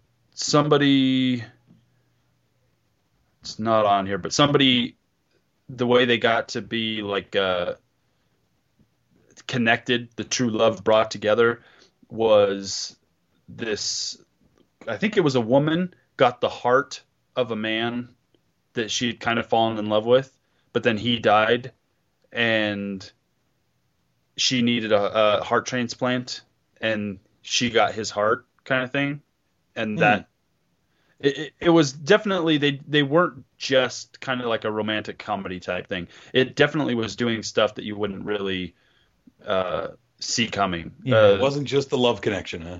Exactly. Uh, it, the series was created by Rob Thomas, who would later go on to do Veronica Mars, and Not the singer, tell. No, not the singer. you can tell his writing style uh, definitely in this show. It was very Veronica Mars esque in in style. Uh, I don't think it was ever released on DVD. It's only 15 episodes. It was back in the 90s. Uh, you could probably find it bootlegged somewhere. I would love to get it, but uh, I think the remake made it onto DVD at some point. I'm not sure, but the remake it never got off the ground. Seven episodes, it was gone. I heard terrible things about it. Um, but Cupid, the original show, was one I kind of missed. It was definitely one that I feel was gone before its time. Do you- Ooh, did we you, have a list for that. Ooh, yes. Did you like Jeremy Piven in uh, Judgment Night with Emilio Estevez? Did you ever see that one? Uh, yeah, but back then it was all about Emilio. Yeah. Oh no. But he was very solid in that movie, though, man. I love Oh, Jeremy Piven from the from the time I saw him in PCU. Yeah. He was Oh, my yeah. guy. He was oh. Draws and he was my guy. Very Bad Things is a crazy movie, and he's oh, so oh yeah. so solid in that one. I don't think off the top of my head there's anything he's done that I haven't liked. I have to agree with that. Yep. And the man just keeps getting more and more hair as he gets older. Yeah. He was bald in PCU. Uh, Love it. supposed to be the other way around. So, Yep. all right, sir, what you got? Here we are. We number six. Yes, we are. Oh crap. We All got to right. wrap this up at some point, sir. Someday we do, yeah. All right, number six. Number six we're, uh, is a show that I love. Uh, 2001, it ran for one season, uh, gave us 17 episodes, um, and it's a show that I immediately bought on DVD when it came out, and that is called Undeclared, which is a MTV loose. It is a loose sequel to Freaks and Geeks. It is Judd Apatow's next show after Freaks and Geeks, Ah. also canceled early, uh, and had similar cast. It had starred Jay Baruchel and uh, Charlie Hunnam, who you know from Pacific Rim or Sons of Anarchy, Right. um, and then a various um, tons of cameos from the people you expect from Judd Apatow. You know, a lot of you know Jason Segel and Rogen. Will Ferrell and Seth Rogen and right. Yeah. And it was it was kind of like the next step as as Jay Baruchel goes to college freshman year, thus undeclared, and is in this you know his roommates and all the people in this college. Um, and it's just it's a funny show. It was well written.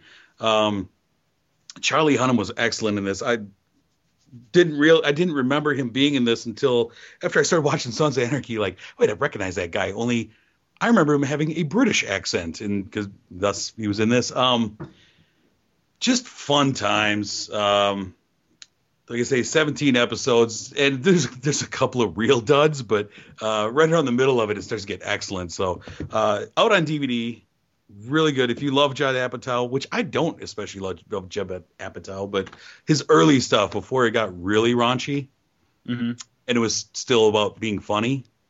Uh, this is this is good for that. Excellent. I'm trying to keep it moving. Good deal. All right. Uh, my number six is the reason why I have the uh, four episode rule is because of this show. Um, it's a show that was on in 2009, and it stars somebody who I'm a big fan of, and it only had two seasons, and I'll talk about this in a little bit of how I think it could have went on. But it was episode four that officially sold me, and I loved it. And I'm going to sound like Jake, but that would be Dollhouse. I by episode four, I was sold and I dug it, and it just got better and better and better. And I know you, Jason, you keep watching the pilot, which is a bad idea, sir. You just got to move on and get to Someday episode- I will. go to episode three, go to episode four, and then you'll finally see what they're doing, the changes that they made. Um, I'm not sure if you've recorded uh, the newest episode of Crossroads, uh, but I have not. Okay, uh, Ezekiel, uh, which was uh, that guy who pl- who plays Ezekiel, is the guy that was in Dollhouse. He was my favorite character. Um, I watched this because of Eliza Dushku because I'm a big fan of hers. I was like, okay, anything she's in, I want to check out. It was a show by uh, Joss Whedon, and it essentially ran two seasons. And the thing is, is that the first season was so was so amazing, and when we got to the second half of season two, it was just rolling and rolling and rolling. Then they got the call, hey, you're being canceled. So then they had to wrap up the show. I feel I like how they wrapped up the show, but I feel like they had so much more story to tell with what they were doing that the way they ended it was satisfying, but it kind of feels that it was cheated in a way. And Eliza Dushku, I mean, essentially, if you don't know what the show is, it's about like underground uh, establishment uh, where they have these people that are called actives or dolls. It's kind of like a mind. Uh, they kind of mess with your mind and make you do all these missions, and they can give you powers or whatever, and then just wipe your brain, and then you have no idea what you were just doing. But Eliza Dushku's character, her name was Echo. She could always know what was going on, you know, and it w- had a solid cast, and it was just super fun. And I know, sir, you, you, your wife loves it, but you're just like stuck on the pile and You're just like, I don't know, it's kind of trash. It's just well, I don't think it's trash. It just hasn't gripped me. Yeah. it didn't grip me enough to make me watch the rest of the show. And it's definitely one of the shows that I've committed to saying when I have time, I will finish this show. I will watch it. I have it on DVD. I have no excuse. Yeah. Uh, just I don't have time. No, it's understandable. Someday. But I, I, I can't say that guy's name. Is it Tamo Panikit? How do you say his Uh, first name? Tahmoh Penikett. Yeah. Okay, he was my favorite character in this show. He was just so good. He had so much heart. He he just always knew what was going on. And every time I see this guy, especially when I saw him in Supernatural, I was just like, please be good, please be good, please be good, you know. And he was so amazing as Ezekiel. I'm just like, oh man, that's why I know that we kind of talking Supernatural here for a second. I know we're kind of on the, we don't know if we should trust him yet, but because he played him, it's kind of where I'm like leaning more towards I trust him kind of thing, you know. Yeah, I dug him in Battlestar. Yeah.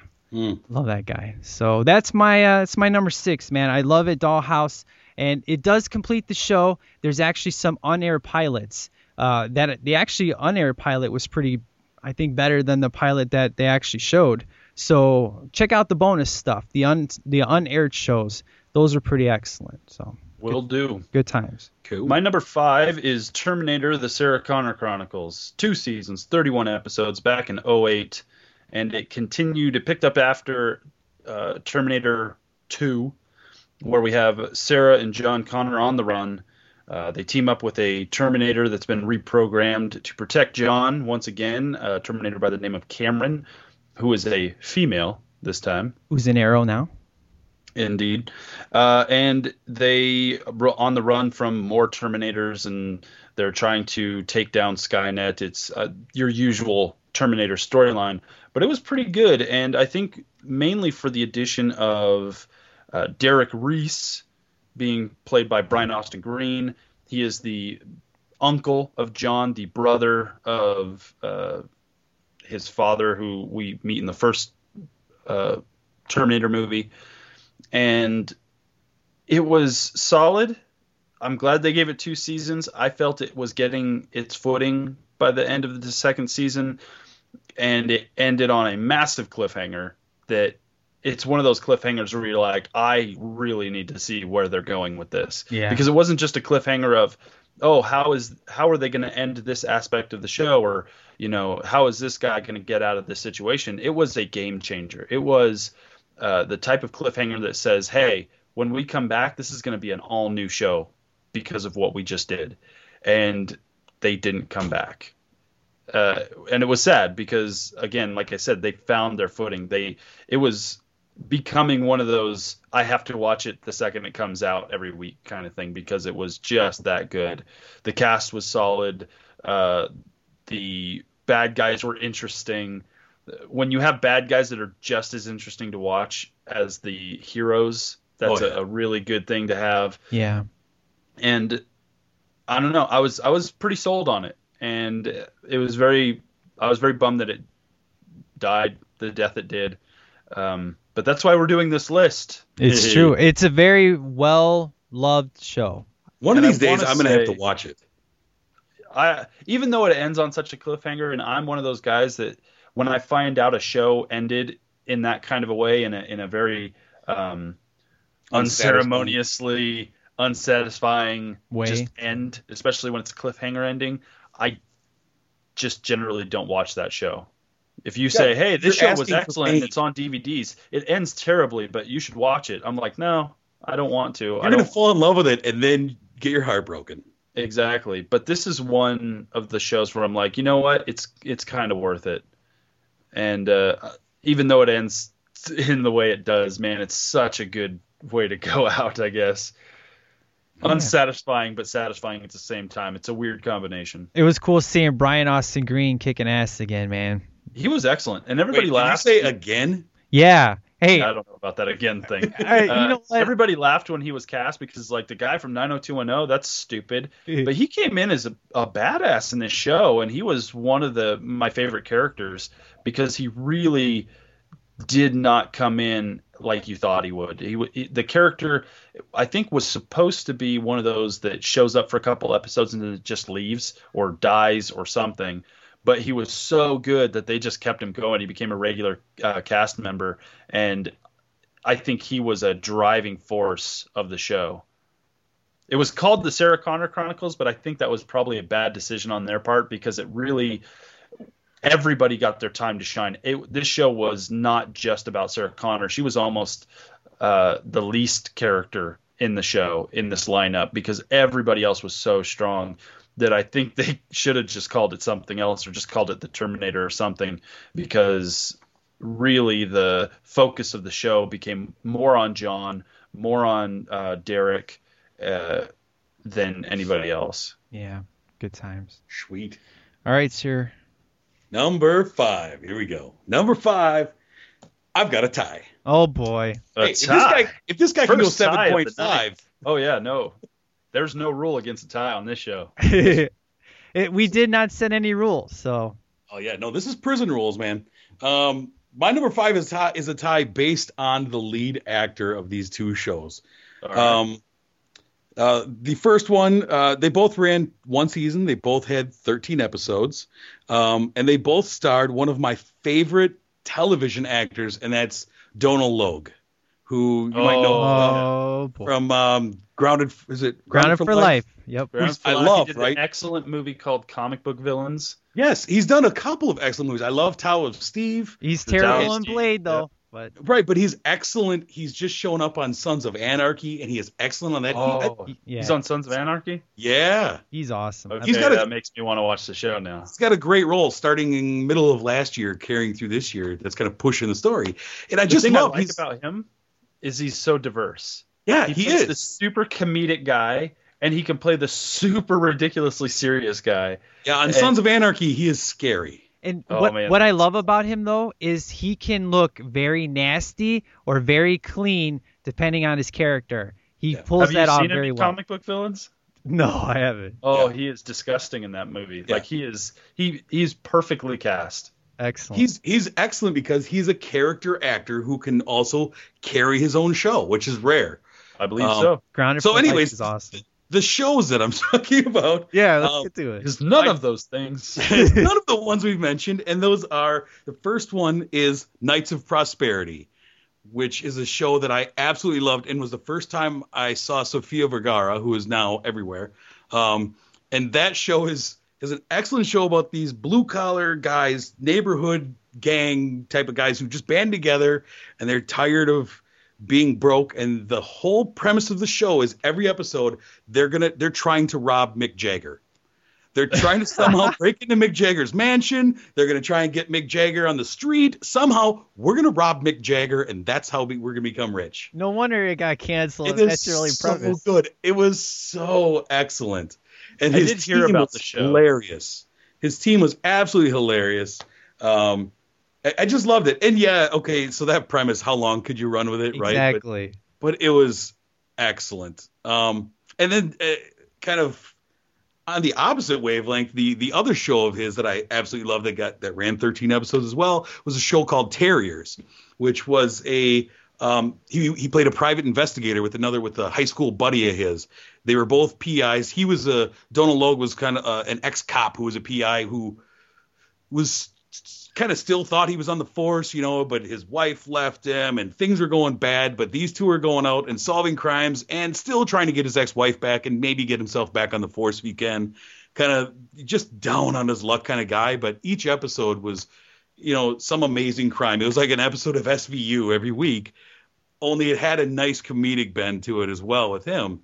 Um, and I, another show that I just really enjoy, gone too soon as well. Well, I heard, I heard, always heard good things about the show Terriers. Yeah. But I think the problem with it, and I've heard this from other people, is that it was marketed terribly.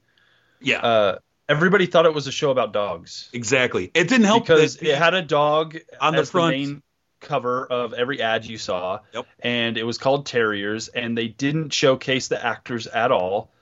And nobody knew what the show was about. It, when it was canceled, and I was looking into it because I like Donald Logue, and I was like, I wonder what that show was about. It had popped up on Netflix, or I think, or Hulu. Yeah, it's, it's on currently on Netflix if you want to watch it. And I started reading about it, and I read the premise, and I'm like, okay, why was it? Why were they focusing on these dog imageries to sell this show? just a poor this job. sounds amazing, and it's unfortunate that that's kind of what killed the show because nobody really understood what it was about. Yeah, I didn't watch it in its original run. I discovered it afterwards. You know, it kind of when it got canceled, like, oh, well, wait a minute. No, I dig him. What's going? What was this all about? Yeah. Um, yeah, it was really marketed poorly. Um, and I don't know anybody that's seen either one of these shows, uh, except for m- my wife and I who would watch them. But um, yeah, Well, excellent. that I, I watch anything with gonna him in it. What'd you say? With that glowing review, I'm going to check it out. Definitely. Yeah, definitely. Excellent. Uh, my number. What are we on? Five. Five. Oh, Five. thank you. My number five is a show that I checked out because my wife asked me to. I'm not really a big fan of these type of shows, but I figured, ah, why not? Give it a shot. And it was a show that uh, I enjoyed very, very much. It was on the CW, and normally shows like that don't get canceled pretty fast, but it was The Secret Circle. Um, it was a show back in 2011. Only had one season, 22 episodes. Speaking of Sarah Connor Chronicles, Thomas Dekker was in this show, uh, who I believe played John Connor in that show.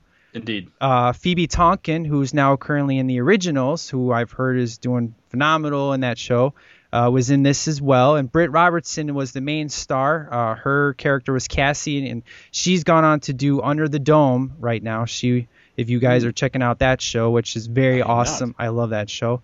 Uh, essentially, she was uh, she moves to this place called Chance Harbor. She finds out she's a witch, and she's joined by these five other people that I'm not really big into witch shows. I mean, Charmed, I really didn't like the first three seasons, but once Rose McGowan came on, if you checked out Scream on STL, me and James talk about that. That's kind of what changed the show for me, and I really enjoyed Charmed. And I figured, well, if it's kind of like Charmed, I'll give it a chance.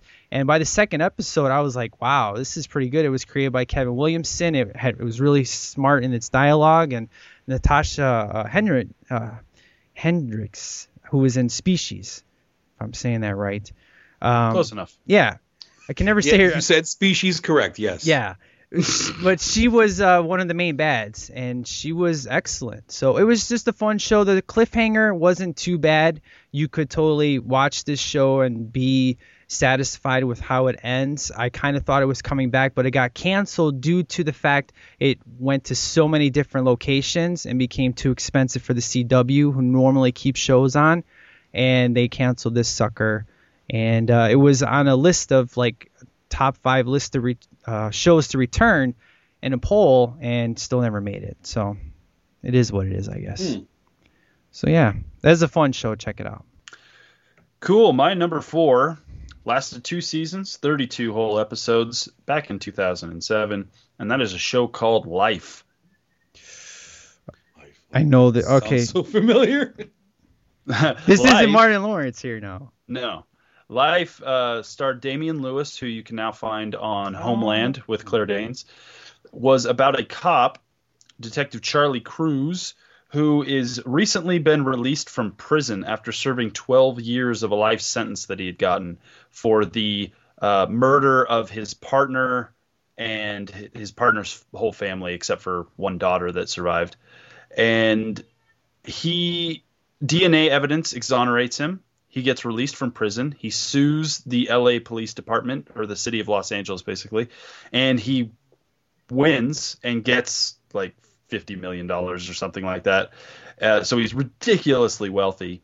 And part of his lawsuit was, "Hey, you're going to give me fifty million dollars for putting me in prison for twelve years." And let's just remember, he he's a cop, so a cop going to prison, not a good thing Right. and also as a stipulation of the lawsuit, he gets his old job back. So he goes back to work, and thus begins a two season long uh, investigation into who set him up and why. Uh, he's teamed up with another cop, um, another cop whose name What's is his face? missing. Uh, what's her face? What's her face? Oh, uh, very cute lady, uh, Dani Reese, who was played by Sarah Sahi. I think I'm saying her name wrong, Shahi. Uh, but she is a recovering alcoholic and drug user. She was uh, undercover for a while, and she, you know, got some bad, um, picked up some bad habits during that time. But now she's back on the force, and so they're teamed up. She's kind of supposed to be keeping tabs on him and reporting back anything she finds out to her superior officers. Uh, while it is kind of a procedural type thing because they're going after bad guys, like different, they're solving different cases every week. Underlying all of that is his investigation into who is uh, behind his imprisonment. Uh, she gets involved with that because uh, it turns out her father, who was also a former cop, is involved with it, and it, it's this big thing that kind of unravels. But it's a really interesting mystery. Also, going back to uh, Jameson's last pick, uh, Captain Kevin Tidwell is played by Donald Logue, There you go. and he was excellent in the show. Uh, one of a supporting character, obviously, but he's uh, pretty awesome in it. And the thing that saves this show, it, it lasted two seasons and it was canceled. I think it could have gone way farther than that. the end of season two, the mystery of why he was set up is figured out, and it Okay. comes to a very satisfying conclusion.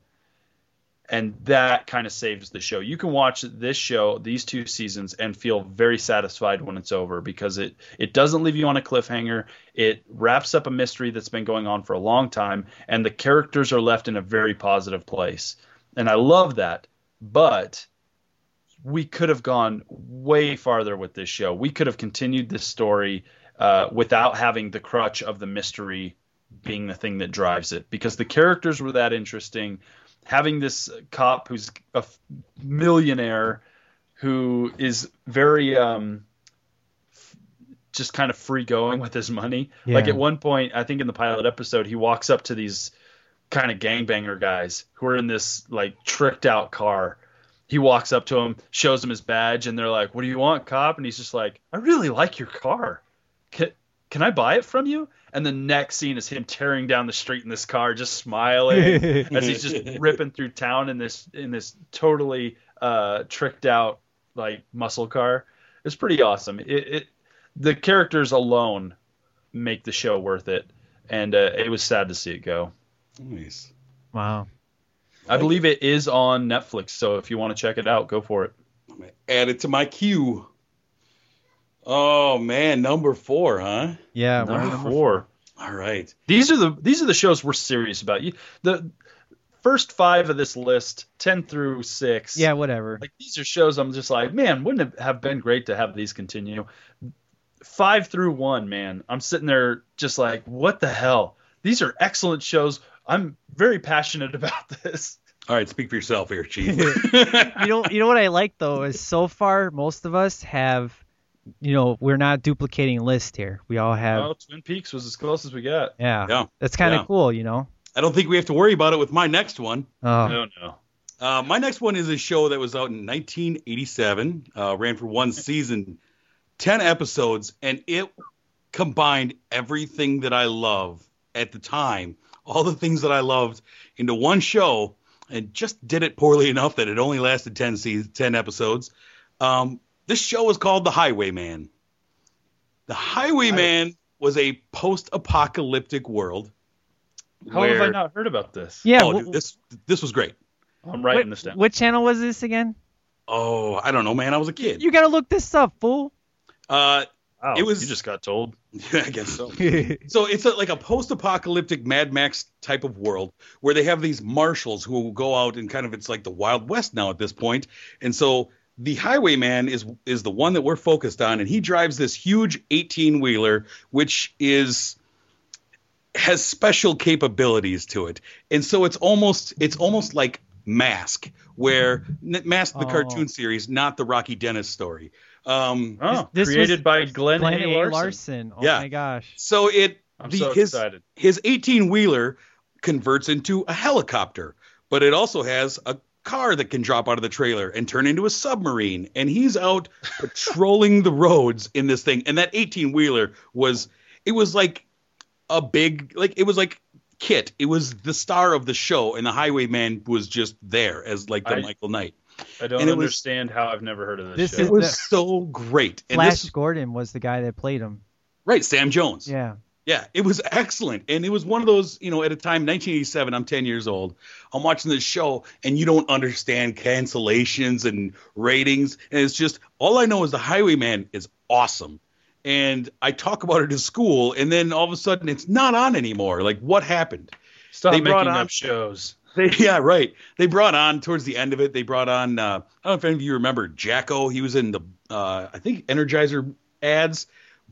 Australian guy, bleach white hair, and he'd be like, "Oi, highway!" I, do you remember those commercials? Do that. Barely. Do that again. No, not do that. Jerk. He was this big Australian guy with bleach blonde hair, and he had, uh, I believe, it was an Australian accent. Um, anyways, they brought him on as, as like his partner, and he had his own crazy vehicles that he would do. Um, and it was just excellent, man. It was like I say, it, it just hit like all the buttons for me of things that I loved. And this is not your number one either. No, it's not because there was some really weak episodes, and like towards the end of the first se- of the series, I guess they would kind of reuse previous footage, which even when I was a Uh. kid, I would pick up on. Like, wait a minute, I hate that. I've seen this before. Knight Rider does that all the time.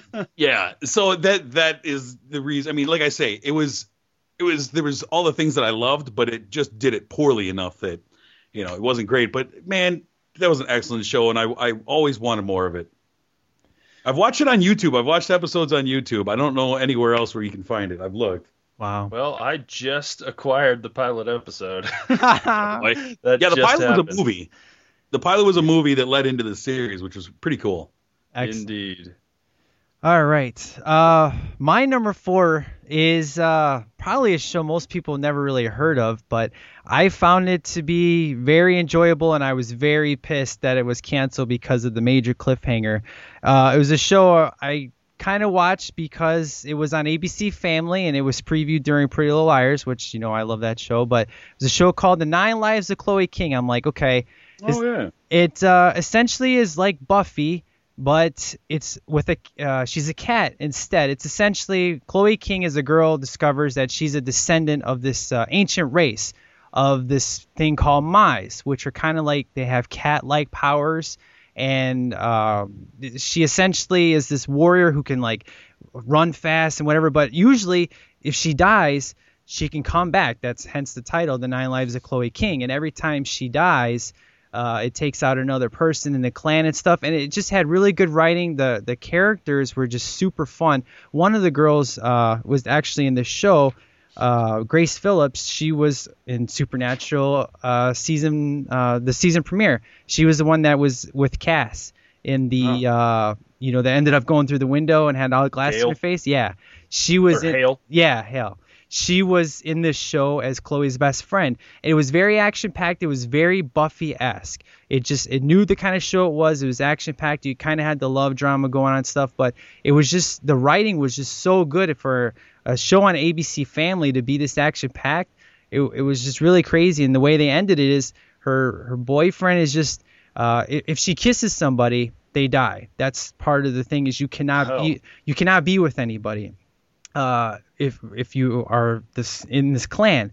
And she kisses her boyfriend and thinking he was going to be okay and he's sitting there dying and you don't know how he's going to come back and the show just ends and they canceled it. There was this huge Oh. huge potential for it to come back but they ended up doing a, a script. They were going to make a movie to close this out for the fans. They didn't have the money to film it so they released the script online uh, about two months ago so if you wanted to, you could read the script. It's about 142 pages, and you can get the ending to the show. And they, you know, kind of kill off a couple different people, but it was a crazy cliffhanger, and I actually enjoyed it for a show I didn't think I was really gonna like about somebody being having cat powers. But it was so Buffy, and I love Buffy that that's why I loved it so much. So it was like Buffy Part Two, kind of. Hmm.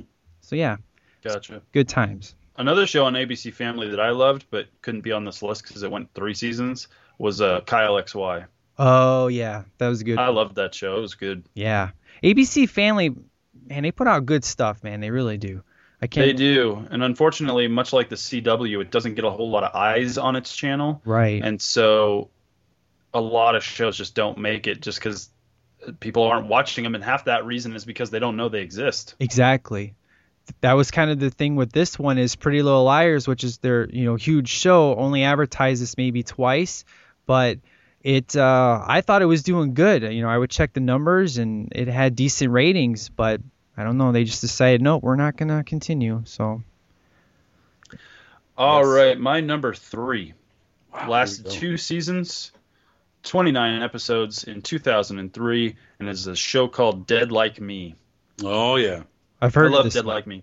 Dead Like Me is the story of a girl named Georgia Lass. Everybody just calls her George, uh, who dies. First episode, she dies unceremoniously by being killed by falling debris from a space station. And the debris that hits her and kills her is a toilet.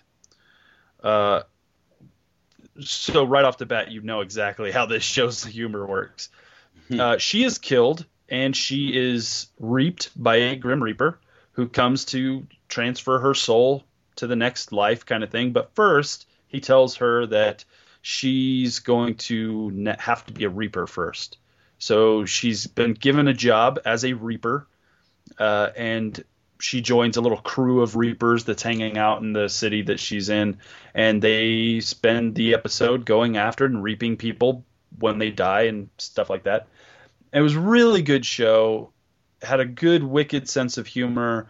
Was very dramatic. Uh, very interesting in how they set up the whole reaping thing because the reapers they walk around and they have to live like people kind of thing, but we don't see them as they look. So when people look at George, they don't see the actress we see. They see a different version of him. That's how they kind of stay hidden. Mm-hmm. Right. But it's really good. It had a lot of mythology to it that was never fully fleshed out. Um, like, uh, where do they get the list? Because the guy who kind of runs the Reapers, uh, who was played by, don't like me, uh, a guy I knew from uh, Chicago Hope back in the day, uh, Mandy Patinkin. Oh, Mandy Patinkin, Inigo Montoya. He, Inigo Montoya himself. Uh, he was the boss of these Reapers. Uh, Callum Blue, uh, who people may know from Smallville, he was uh, in this. Ellen Muth played George. Uh, he would get a list every morning at his apartment and the list was the list of people that needed to be reaped for the day. They would meet up at this diner uh, in the morning. He would hand out everybody's assignments, and they would have to go out and reap these people. Well, there was uh, the mystery of where does the list come from? Who gives them the list? Right. Um, at one point, one of the, uh, I think in season one, at the end of season one, one of the Reapers jumps into the afterlife with one of her uh, assignments. So basically, they take them, they go to this person they're supposed to reap. They touch them right before they die, and then when they die, their ghost or their soul or whatever is just kind of hanging out. And so they're hmm. like, "Oh, hey, follow me. I'll take you to the afterlife." And they take them, and a bright light appears, and they walk into it, and the soul has been reaped. Well the, there's a mystery of like okay well what's on the other side of that bright light? Is it heaven? Is it you know what? Question mark. Roast beef sandwich. Exactly. And one of the reapers that's in this crew decides that she wants to go see. She's very curious. And so she goes into the light with her uh her assignment. But the thing is we don't know if that was allowed because it's not supposed to be allowed. And so that person just disappears and there's a big question mark over what happens to that person which really causes some strife with mandy patinkin's character who i don't know it's the first time he shows some like really hardcore emotions because he's really fearful about what happened to this person that walked into the light that wasn't theirs kind of thing uh, unfortunately the show's canceled and there's no real uh, wrap up to it. There was a movie that they put out, uh, Dead Like Me, Life After Death. I haven't watched it. I own it, but I haven't watched it because I heard it wasn't very good and it really doesn't answer any of the questions that the show brings up and kind of left hanging. Huh. Uh, but it was a great show. It was excellent. I totally recommend checking it out. I think it's on Netflix. It's totally worth watching, and it's Dead Like Me. Excellent. Good times. I'm just I'm writing these down. All right. Hey. Uh, my number three. My number three. Man, this was number one for for a little while when we first made this list. But um, my number three is a show that was uh, on in 2002. Um, a total of 14 episodes. I think only 12 of them actually aired. Um, and uh, stars one of my favorite actors, man, and that's Firefly. You know, Jason mentioned in his honorable mentions, but man, Firefly is so good. Um, Get over it. Dude, no. You you want you want to hear something bad? Is I know all about this stuff, but I've never watched a single episode or saw the movie. The thing is, the thing I Why really are we supposed to be surprised? Well, good point. I mean, I did just finally see Indiana Jones, but I just saying. I just love the the spaghetti western space story. Uh, oh, it's not you know your your Star Trek or whatever out in space, and, and it's not what you expect. You know, you got the ragtag group, and dude, anything with Nathan Fillion in it, I'm in. And I love Alan Tudyk in this. He's great.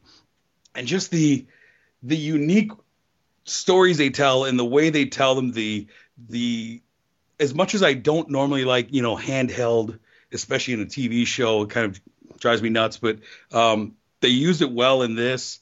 And just the, the the way they told it and then it's gone. And then what what really confused me was when I was how they showed episodes out of order. Like I don't know which we were talking about earlier, where they showed Knight. It was Knight Rider. Yeah. Yeah, I don't understand why a network does that. Because then you watch it on TV, like, oh, oh, no, it's supposed to go this way. That makes sense.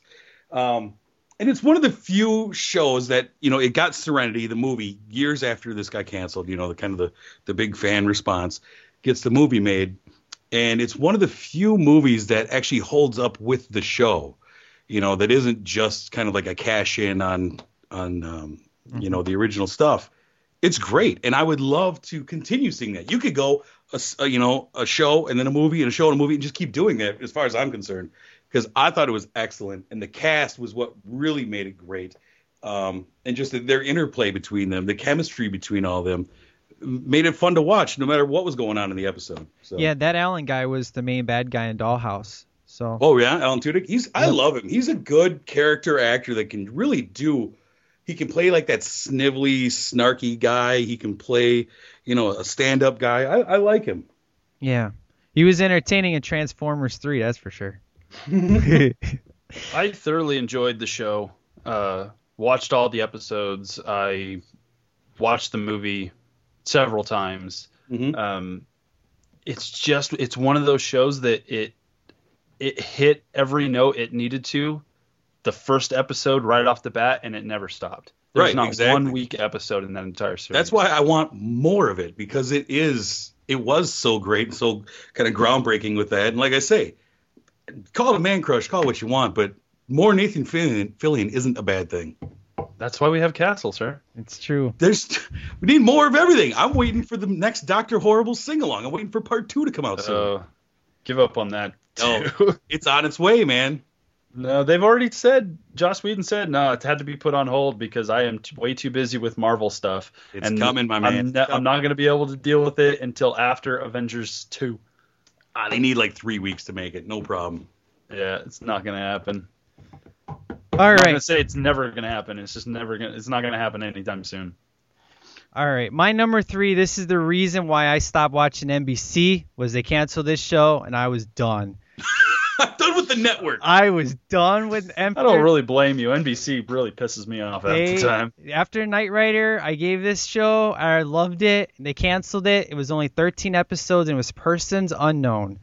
Um, this show was about seven strangers: Janet, Joe, Sergeant, Tori, Bill. Essentially, they all awaken in this hotel. They have little knowledge how they got there. Uh, it's kind of a small 1950s era kind of town nearby. Uh, they're filled with cameras, microphones. So over the course of a couple of weeks, they get subject to these psychological and physical stresses that they have to go through. The main guy, his name is Joe. It eventually reveals that he's the member of this thing called the program. Who or what the program is, uh, their motives, resources, and um, there's basically they're unclear. You don't know who the program is, but you know they're in control of all these people being there and what's the purpose. Alan Ruck, who is from uh, Ferris Bueller's Day Off, he's Cameron, is in this show. Good times. Uh, Jason Wiles, uh, he used to be in 90210, and then I saw him in here. I was like, oh my gosh, you know, that's really the only time I've seen this guy. The other people in the show, they all worked, but I had no idea who they, you know, any other shows that they were in. But the show got really good. It was really intense, and you would see people, you know, die here and there trying to break free. And eventually, you get towards the end, and they're supposed to give you all the answers, and instead they give you this big cliffhanger of them being taken out and put on a boat, and there you go. That's the end of it. And it was supposed to show you stage two. They're going to level two. They beat level one. Here's level two, and how you gonna get out of it? And then they canceled the show and I was done with NBC at that point because it was a huge rated show and they just decided to can it and I was so pissed. So ever since then I've been done with NBC. Suckers. Have you guys you guys heard of this show at all? No. Persons Unknown. No. Man, it was so good. Jason, you still there, Oh. sir? Yes. I'm Oh. Wake up. Wake up. I've heard of the show. I just I didn't watch it or know the premise of it. Okay. Yeah, I uh I just saw previews for it. I think it was on Medium. They would be showing previews for it. I was like, that looks pretty good. I checked out the first episode and I was instantly hooked. The second episode was even better. It just every episode got better and better and more uh who, you know, who done it or uh, who's this person in charge? And you know everybody was a suspect if you will you know and it was just so good. It was just an awesome who done it type of show. So. All right sir. What's your number Top two, man? My number two, two seasons, 16 episodes, back in 2000. The only show on my list that is a reality game show. Oh boy. and it is MTV's Fear. Oh yeah, I remember that. Oh, I loved this show. good time Uh, the program followed a group of five or more contestants being left at an allegedly haunted location and led them on a series of dares over two nights to explore and confirm whether or not the place was haunted. Interesting enough, the series was not canceled due to lack of interest because it was the second most popular show on MTV at the time, but due to the high cost of producing each episode.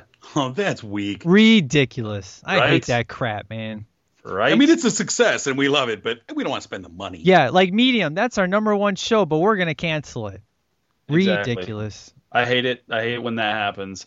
But the show basically they would take these this group of uh, teenagers, uh, very road rules, real world age kind of folks. right They would throw them in a haunted location, uh, be it the old cement factory, uh, old mental uh, asylum, uh, and they would put them in a safe house, a room in this location that was safe. It had lights, it had a computer, it had little cots and stuff, and they would the computer would tell them what they had to do next. So it would pop up and they'd be like, "Oh, look, we got a note," and the note would say, it would give them some brief history of the location, being like, uh, the basement of this place is known to be super haunted because the owner set himself on fire inside and died a horrible, painful death. You have to, uh, two of you, any two of you you pick, have to go down into the basement and you know investigate. So they would throw on their uh, these packs, these vests that have the little cameras that sit in front of their face, you know, so we can get a first uh, eye view of of their reactions to things. And there's hidden cameras all over the location, so we get those as well. And they send them out, and they have to do some sort of task, like, okay, you're down in the basement, now you have to uh, use the Ouija board in the corner of the room to try and contact the ghost of the owner or whatever. And if they did it, then they got to go back to the safe house and await the next thing. If they didn't do it, they were escorted away from the location and they were gone. And now it was up for the rest of the people to finish the night or whatever. There was this one episode, I absolutely loved it. It was at the cement factory. They had uh, this one nerdy kid climb to the top of this tower looking thing at the cement factory. It's the place where the owner of the cement factory had hung himself by wrapping a noose around his neck and then jumping off. Oh, that's nice. And he, he had to go up there and recreate the death of the owner. nice And here's how here's how it Here's an works. They- electrical cord, kid. Get up there. Exactly. They send him up there, and the people on the other end of the radio, the people that are in the safe house, are giving him instructions as he's going about his mission. He gets up there, and the guy uh, on the radio is like, All right, now do you see the noose that's hanging at the top? And he's like, Yeah, I see it. And he's like, All right, put it around your neck. What? what he's like, Yeah, the it says put it around your neck. You want to win the game show, don't you? Yeah. see ya And so he's like, okay. So he puts the noose around his neck, and, and the guy's like, okay, is it around your neck? He's like, yeah. He's like, all right. Now you have to, uh, off to the side, do you see that like uh, pile of bricks on like a rolling stand? He's like, yeah. He's like, use the stick next to where you're standing to push the pile of bricks off the edge of the the platform, and if you look, the noose around his neck is tied to these bricks. Nice. and he's like, "Uh, what?" What?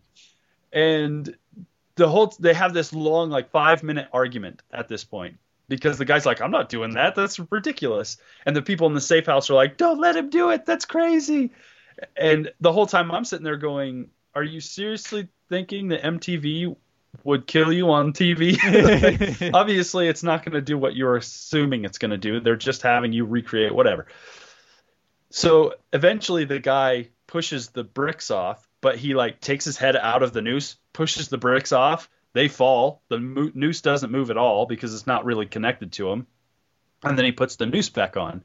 And he's like, "All right, it's done." And everybody's like, "Oh, thank God! Oh, it's ama- amazing! Now come back to the safe house." Well, he gets back to the safe house, and the guy who was on the radio is like, "Okay, we have to clarify this because they have the question here that says, was the noose on when you pushed off the bricks, or was did you take your head out?" And he's like, "Oh no, I, I totally did." And they're like, "You did keep it in the noose, or you you took your neck out of the noose?" Yep. No, no, it was in there. It was in there. Okay, well, great. And he's like, "Oh, I put it back in there after I pushed the bricks off."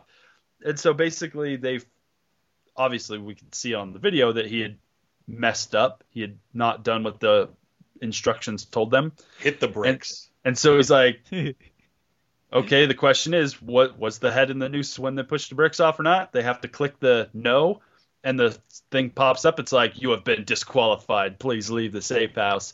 And this nerdy kid throws a fit.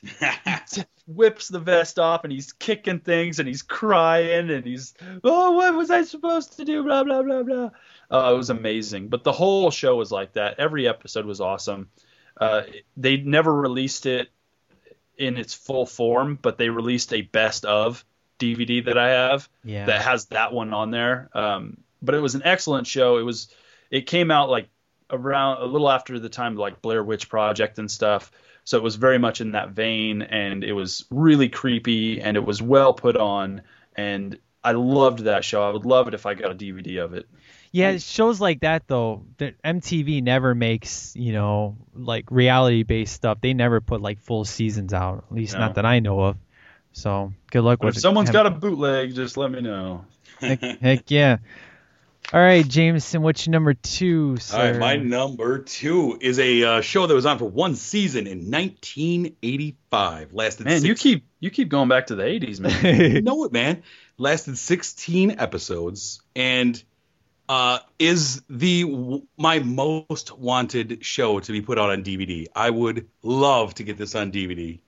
Um, and it, it is the first kind of experience I had with like an X Men type of team. And this show is called Misfits of Science. Misfits of Science. I absolutely love this show about a group of teenagers that um, are at like this MIT type of uh, institute and are given powers, various powers. Um, uh, the first time I ever saw Courteney Cox, she played Gloria in this, who had uh, telekinesis.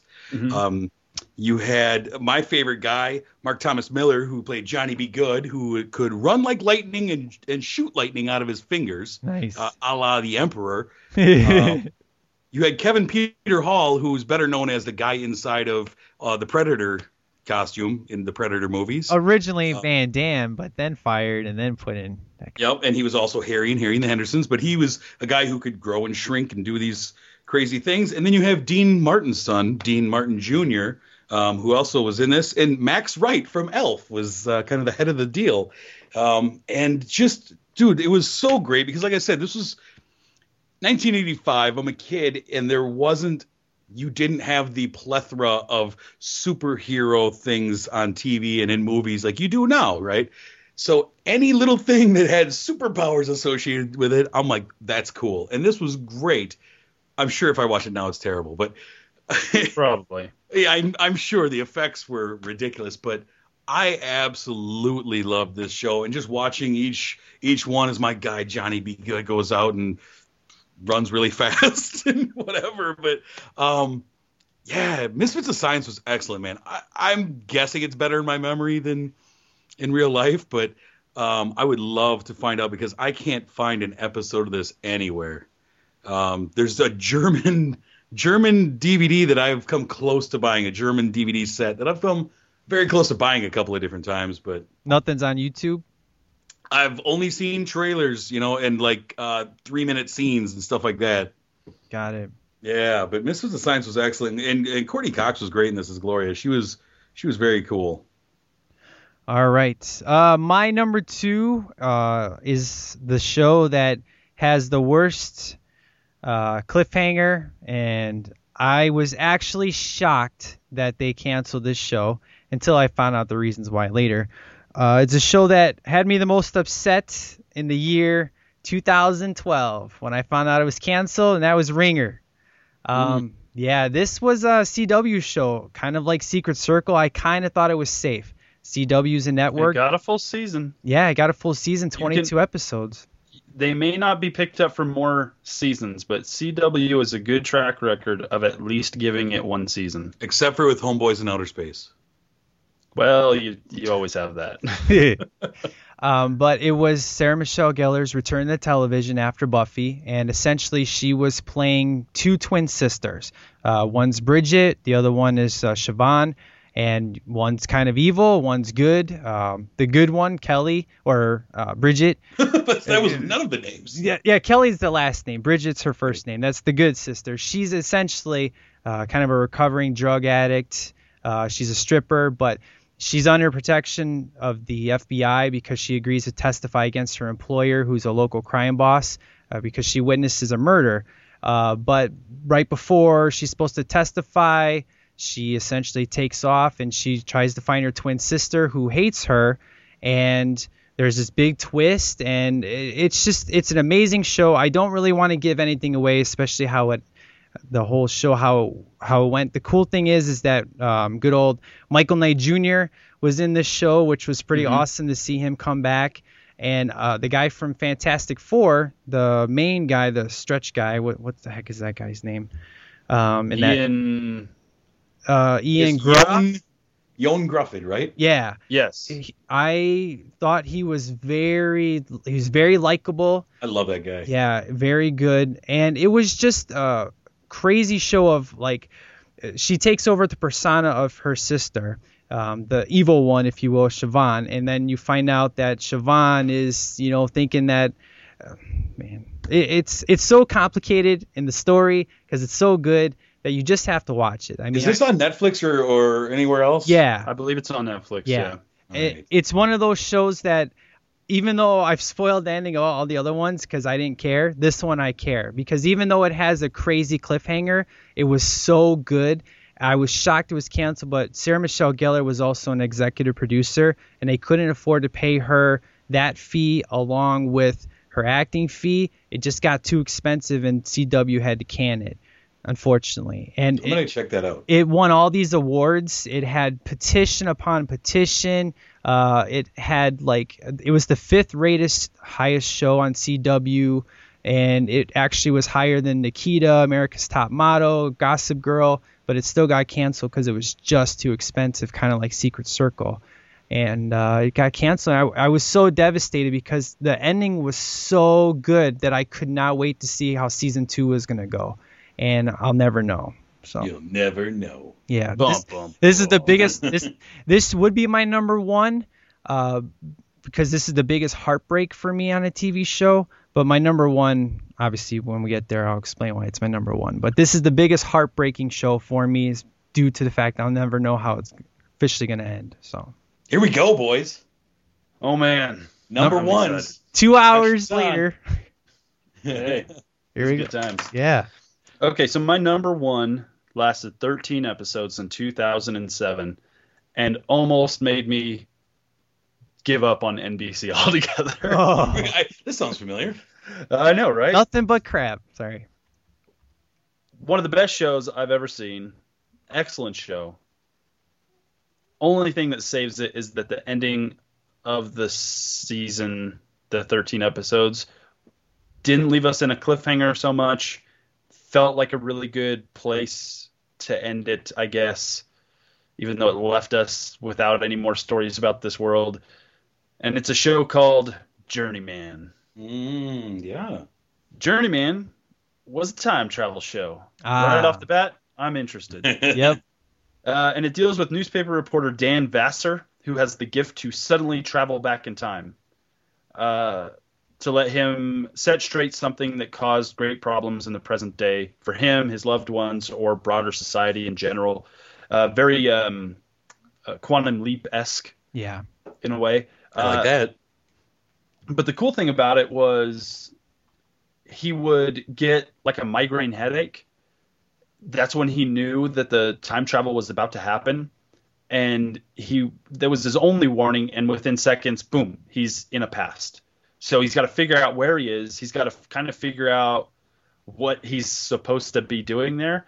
But he's got kind of like a time limit. Uh, he'll pop back into the present day randomly at any time but it's not like uh, you have an hour in the past and that's all you get. It's completely random. He could be there for days, minutes, seconds. It doesn't matter. But the the cool thing about it was it was so inconvenient on his life and it caused so much problems. He'll be at work and he's got this meeting that he's got to go to to save his job and he pops into the 70s. And the thing is, however long he's gone is however long he's gone. So if Also, he's gone, it's real time. yeah, if he's gone 20 minutes in the 70s, he's been missing from present day for 20 minutes. If I he's like gone that. two days, Nice. he's been gone two days. And that's causing people to kind of freak out. There's an mm-hmm. episode where him and his wife try and get out and go on a trip and kind of get over some of the stress that's been going on in their lives. His wife knows that he does this. It took her a while to for her to believe, but she knows that this happens. So they get on a plane and all of a sudden, pop, he transports to the 70s. Suddenly, he has become missing on a plane that is in the sky. This is after 9 11. And when he pops back in later, the feds come after him. Uh, he's put on a no fly list. There's like serious repercussions for what happens because suddenly he's gone. Right. And uh, one of the heartbreaking episodes was he's with his son at a street fair or something in San Francisco. That's where the show's based. And he starts to get his headache, but he's the he's with his young son, who's probably under the age of ten. I think he's more like six, uh, like uh, eight or nine. That's under years old.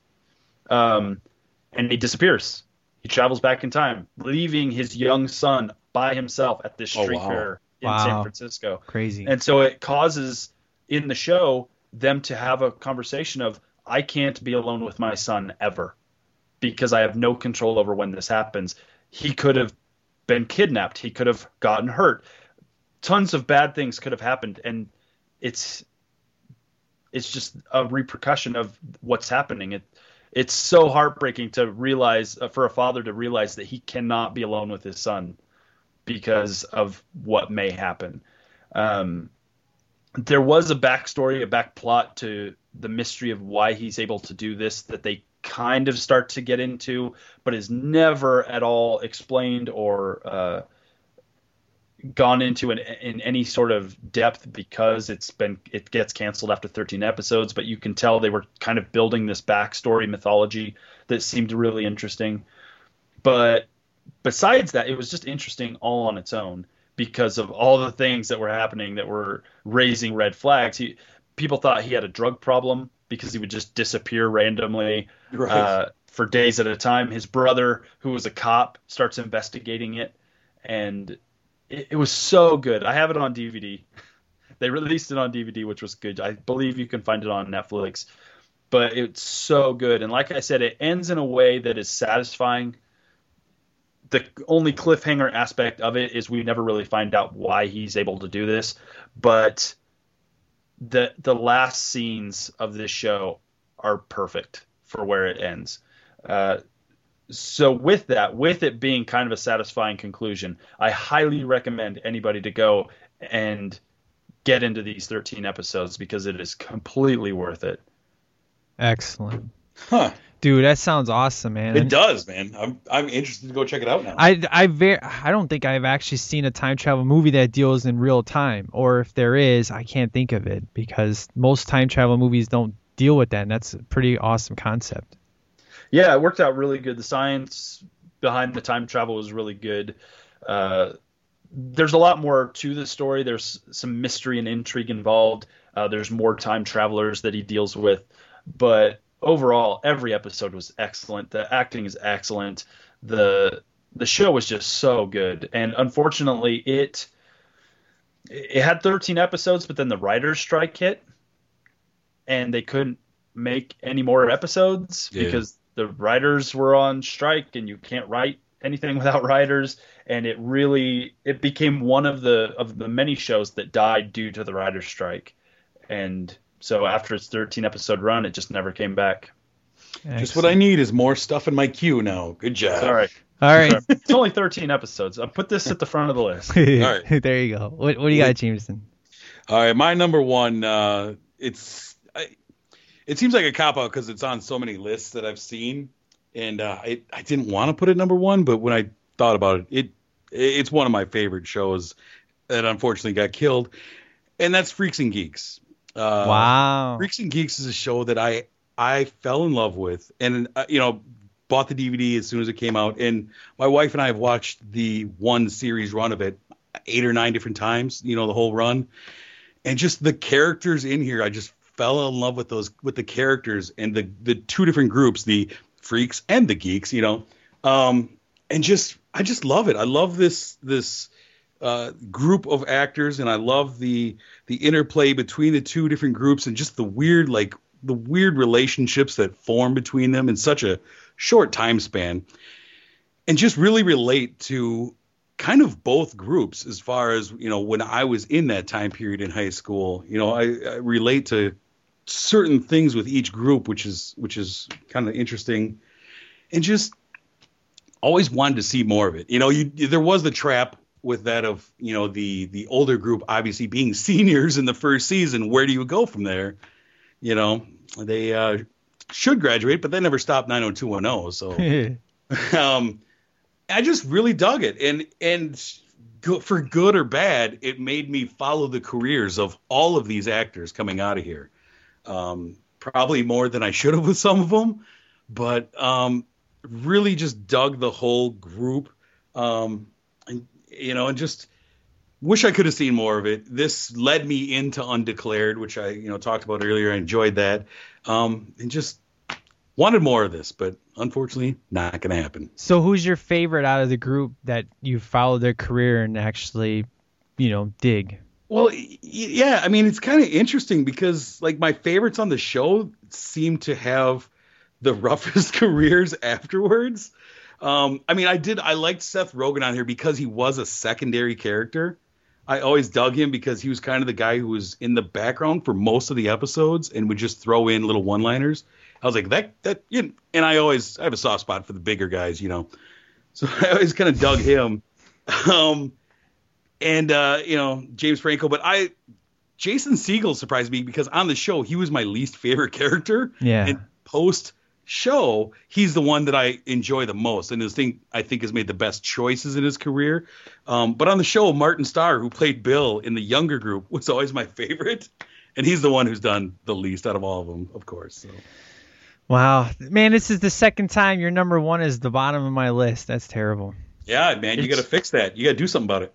It's one of those shows that I've heard so much about um, that I'm kind of afraid to watch it Yeah, because yeah, there I'm is not that sure now, it's going too. to live up to the hype that's been built up around it. Kind of right like at this point it's yeah you would have a totally different perspective than than i did on it you know Yeah. Yeah. Our, so I guess we get to my number one. All right. Um. Oh, I can't wait. Oh yeah, I bet. oh, what would I do without your sarcasm, sir? I don't know. Couldn't live. I couldn't live with myself, I guess. All right, number one. This is the reason why I watched Dollhouse was because of uh, this actress, and it's the first time that I ever saw Zach uh, Galif- yeah, Galifianakis. Yeah, that guy who plays a very serious role and now is an idiot, but it's True Calling. It was on Fox. Uh, from 2003 to 2005, it only had two seasons, and I was hooked instantly. Uh, this was Eliza Dushku's first time back on TV after Buffy, and uh, First starring role. Yep, first starring role. and it essentially she her character's name's Tru Davies, and she's uh works at a city morgue, and dead bodies basically wake up, ask for her help, and it's kind of like time travel. She goes back uh, the last day that they were alive, and she has to keep their death from happening.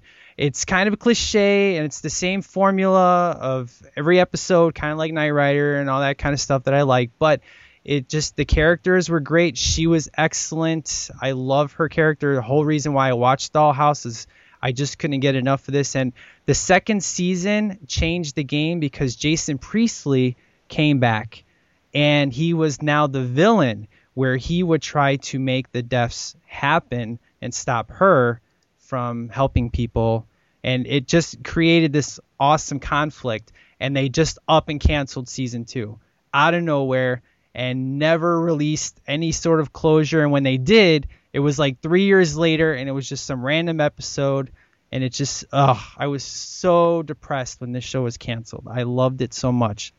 And then when The Hangover came out, I'm like, oh, it's my guy from True Calling. And then I watched him. I'm like, why is he an idiot? And then he started doing that in every movie. So the only show or movie or whatever you're ever going to see him play seriousness in is True Calling because he was so good. He was Tru's right hand man and was just always out looking for, you know, always looking out for, and he was just so serious. And Jason Priestley was amazing. He was such a great bad guy and I love this show. It was excellent. So it's my number one. Interesting. I had my wife. We have this on DVD, and my wife really liked this show. And I probably watched the first three or four episodes, and I really couldn't watch it anymore. I got so annoyed with the show because it seemed like 20 minutes of every episode was her running. it was a montage of her just running down the street because her whole thing is like she didn't have a car or anything and she was like a former track star. Yeah. And so she's got a time limit, obviously. She's only got a day to save these people, and she is just constantly running places. They show her like, oh, I've got to get down to town in like five minutes, and it's 40 miles away or whatever. And so she'll run out of the house, and you it's a montage of her just running down the street as fast as possible, and she'll get there. Hey, pl- don't choke on that thing or else Yeah. you'll die. They're like, oh, thanks. And then oh, now I've got to run down the street again. She's running down the street. Constant shots of her just running. Like Everywhere I went, I was running. I was running. So I got really annoyed with that. It was bothersome. And so I stopped watching the show.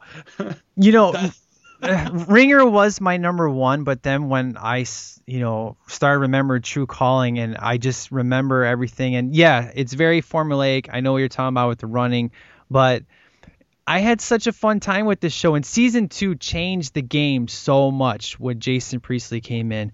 It was just like you never knew, you know, because usually you kind of figure she's going to save him at the end. Season two comes around, you have no idea what's going to happen.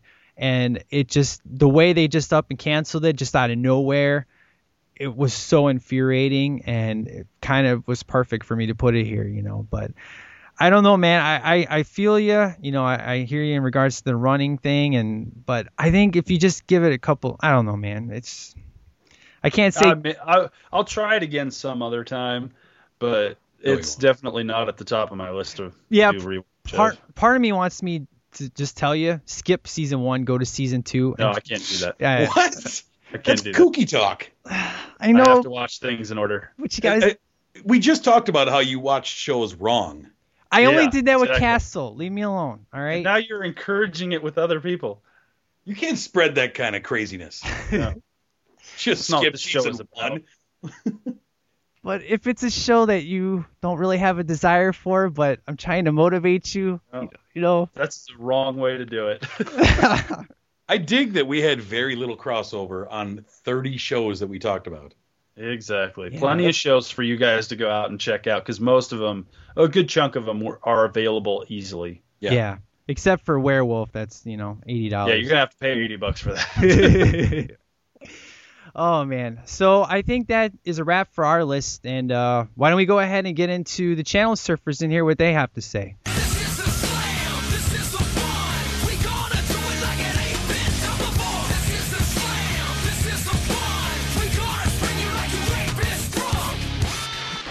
nah. What do you mean no? What?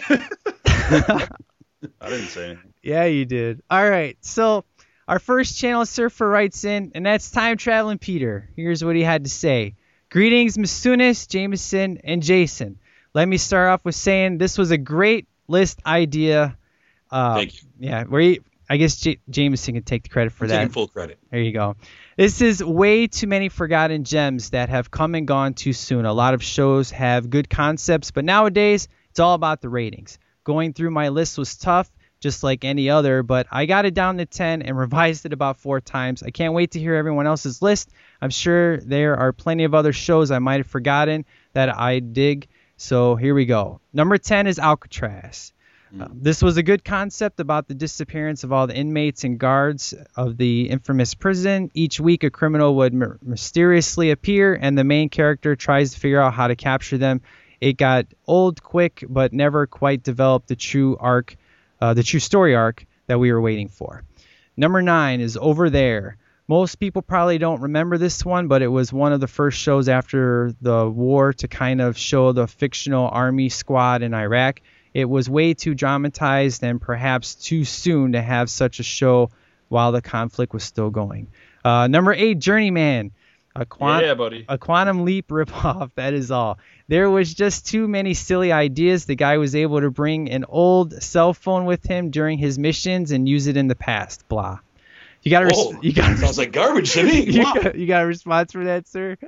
Yeah, you don't know what the hell you're talking about. How do you make it your number eight and then bag on it? I know. That does Maybe he like doesn't understand what this show's is about.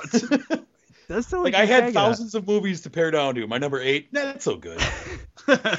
Uh, number seven, Life. Before Damian Lewis was in Homeland, he was wrongly convicted, uh, gets out, and has an agenda of his own. Number six, Sarah, Chron- Sarah Connor Chronicles.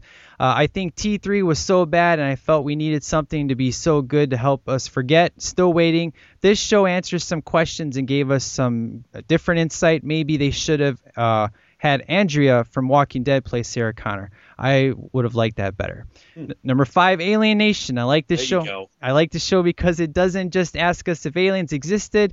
It shows us that they that they did and question what it would have been like. Number four, flash forward. At one point, everyone in the world back uh, blacks out for a couple minutes at the exact time. When they all awake, they had a vision of something in the future. Maybe it didn't get its ratings, but man, there were so many unanswered questions. The last episode was such a big cliffhanger. I recommend this show, but obviously it's only one season, so you don't get resolution. Number three, Freaks and Geeks. Here's the show that gave us Rogen, Franco, and company. Uh, that's not saying a whole lot, but you gotta admit that some of their stuff is hilarious. FNG, despite uh, taking place in the 80s, uh, was probably one of the better depictions of school, and I think was pretty relatable, relatable in so many ways on so many levels. One thing I didn't like is when in high school everyone is so good looking. This show made it work well. Whoa. The cast. the So- cast wasn't all that good looking. yeah. Uh, number two, Firefly. So, Joss Whedon envisioned Star Wars as a Western. Sign me up. I think Nathan Fillion is better on here than Castle. I'm glad they were able to give us Serenity, if nothing else. Number one is Twin Peaks. Now, my favorite cult TV show, talk about quirky and kooky. Arguably one of the weirdest shows that uh, opened up with doors for others to follow, such as X Files. With such a weird and colorful cast, I think it was maybe too dark for TV for its time. The second season finale left such a hole, it made me uh, pissed off that we'll never get an ending. If anyone, uh, if anyone is a fan of the show, Psych had a tribute episode that pretty much summed it all up in 45 minutes. So that was time traveling Peter. So thank you, sir, for writing in.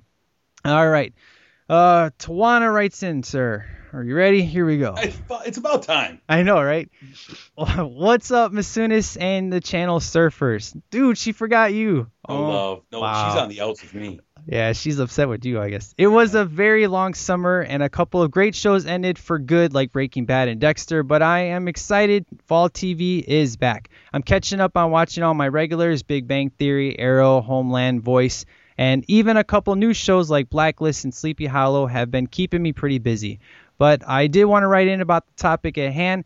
what are the top 10 canceled TV shows or shows that I felt were gone too soon? First off, honorable mention goes to My So Called Life with Homeland's Claire Danes. This was an awesome teen angst show that should have never been canceled, but uh, didn't gain popularity on MTV until it had been canceled.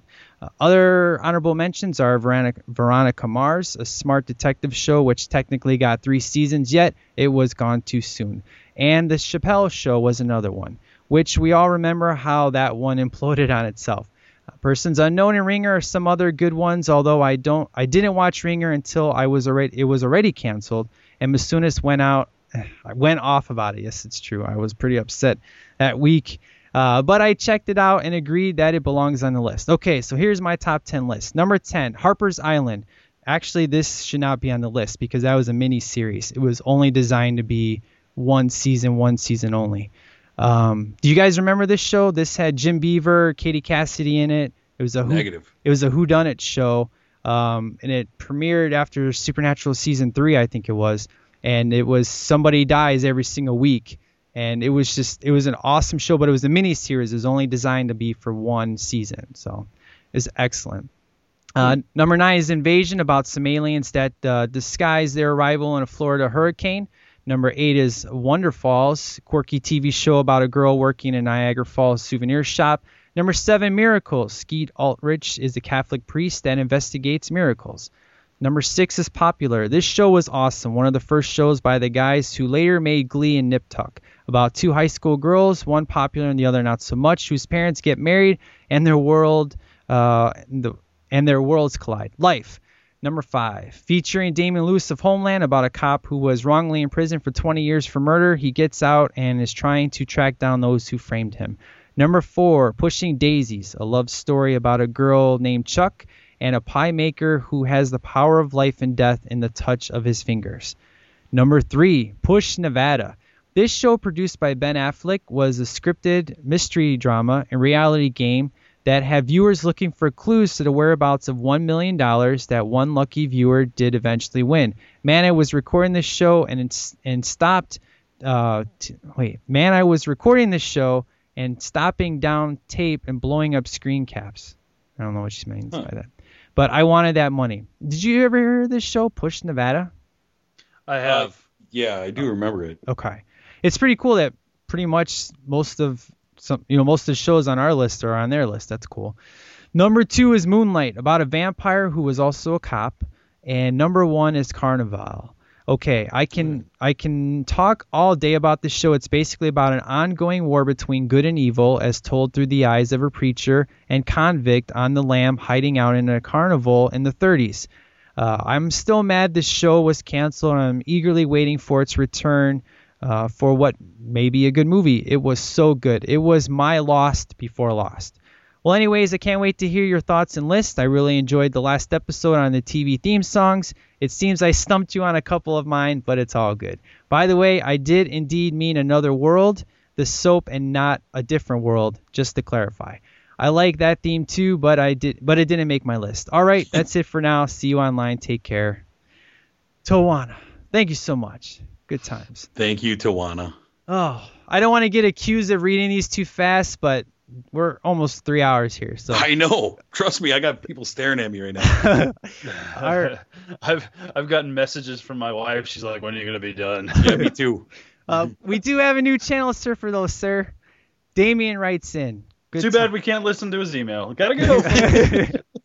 Good day to you, Jameson and Jason. If he made it first, here here's my I top. did.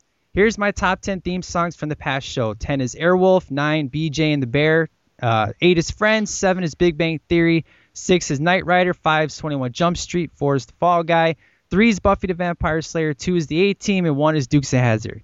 And now my top 10 shows gone too soon. Number 10, Special Unit 2. Number 9 is The Class. Number 8 is John Doe. 7 is Birds of Prey, which I remember that one. That's terrible. Yeah. show. Six is Surface. Five is Blade. Four is Nowhere Man. Three is Fireflight. Two is Jericho. Number one is Knight Rider 2008. Uh, I love the podcast that goes hand in hand with Sweep the Leg, which to which I wrote in for the first time over there a few weeks ago. Thank you, sir. Also, I enjoy Movie Mojo Monthly and, of course, all of Jason's podcasts, including the Shadowy Flight that I just started listening to, and I'm already already up to the Knight Rider Festival 2 episode. And of course, still looking forward to what you bring to the table after you took over for Jason and Dan. Yes, I have to record after this. Get the new episode up. Anyways, anyone, everyone, keep up for the great. Everyone, keep up the great work, and I'm looking forward to many more years of all your guys' show. Damon from Houston. Excellent. Thank you so much. Thank you, sir. All right. And Welty69 wrote in and says t- TV shows that left too soon. Awake, a TV show about a doctor with a split personality. Split mm-hmm. personality takes over at nighttime events during the daytime. Really good TV show and got cut. Drive, another good TV show uh, across the country. Drag race for prize uh, goes on every Oh, 20 starring years. Goldberg. Yeah, and so Nathan Fillion was a huge and Nathan star. Fillion. Yeah. Uh, Lucky Seven joke. Uh, no ordinary family show about superheroes, good premise, villains, good guys, but reviews, I guess, were bad. Off the top of my head, I think that's uh, what I have. If I think of any, I'll write in. Thanks so much. And I think that is it. I sh- oh, I sure hope so. Hold on one second. Not that we don't like hearing from you. yeah. guys. Sorry, guys. It's just been We're, a long show. we're just too yappy. Oh my gosh. All right. That is it for all of our emails. So thank you, Channel Surfers, for writing in. Good times. So we got to wrap up the show. Jason, I just got to say, sir, um, I just listened to your Friday the 13th episode for the first time, the film and focus one you and Dan did. Seriously? Seriously. years ago? Yeah, dude. It was so good, man. I I totally agree with you. I think I'm in the same place you are, but I might put the remake over six. But I think I'm at six, the remake, four, and Jason X as my favorites in the series, man. I agree with. I disagree with what you had to say at the 26 minute mark, though. You remember that? No. Oh, come on. I just listened to it. oh, and it's the only time Dan schooled you ever in podcasting history. That is the only time. Dan knows his horror movies, man. Yeah, that was good times. But why don't you pimp out your Halloween stuff you're doing, sir? It's excellent, by the way. Ugh, man. Unfortunately, I've gotten so busy over the month of October, we haven't gotten to nearly as much as we would have wanted to. But if you go to listen to Show Me the Winston, uh, we're just talking about Halloween related things over there. And over on Flicks, we've been going through some haunted ghost movies type thing that anything that's haunted houses, ghostly possession, all that kind of stuff. Um, and then uh, we've got a review of Carrie coming out soon. Um, we're going to be doing Poltergeist, Amityville Horror, the remake. Uh, we've done the Innkeepers with Jameson.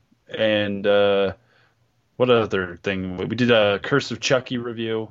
Yeah. Oh, So- thank thank you for doing that. By the way, you saved me a lot of trouble on uh, not Yeah. watching that. So thank you. Yeah, it was something. All Oh. right. I listened too late. Sorry. I, I just I just finished Child's Play last night. I'm rev- I gotta record that sucker after we're done with here, so I can't wait. It's gonna be good times. And on the next episode, I think the Amityville horror or the Carrie episode, I can't remember which. I'm gonna have my rebuttal to your review of the Halloween 35th anniversary Blu-ray. really? My Oh, own this is like an old school this. rap battle. Uh, I know. okay, so you you bought it. So are you? I did are you- because you, told me it was amazing. I did. So you're upset with me, sir? You'll have to listen in. Uh, yeah, you'll have to listen. Oh man, you're killing me here, dude. I, I'm sorry, man. I- If it's about the documentary and you're mad at me, I'm sorry, dude. I love that documentary, dude. I hope that's not. he got eight of his friends to help him buy this. you need to apologize to a bunch of people. Uh, just please tell me you don't rip on me on the episode. At oh, least, I'm going to. I Uh, haven't recorded it yet. I'm gonna go full bore now. Oh, well, well, in regards to Halloween, if you guys want to hear something funny, go back and listen to Flicks where Jason talks Rob Zombie's Halloween and tears it to pieces. It's the funniest crap ever, man. I love that episode, dude. I've been going back to the old school stuff during Oktoberfest, and you just ripping on that, man, was so good, man. You totally brought up my day, man. It was so good. Okay. Yeah, it was Word. fun. Go check it out. So I think that's it for you, sir. Uh, you got any more podcasts that I don't know about?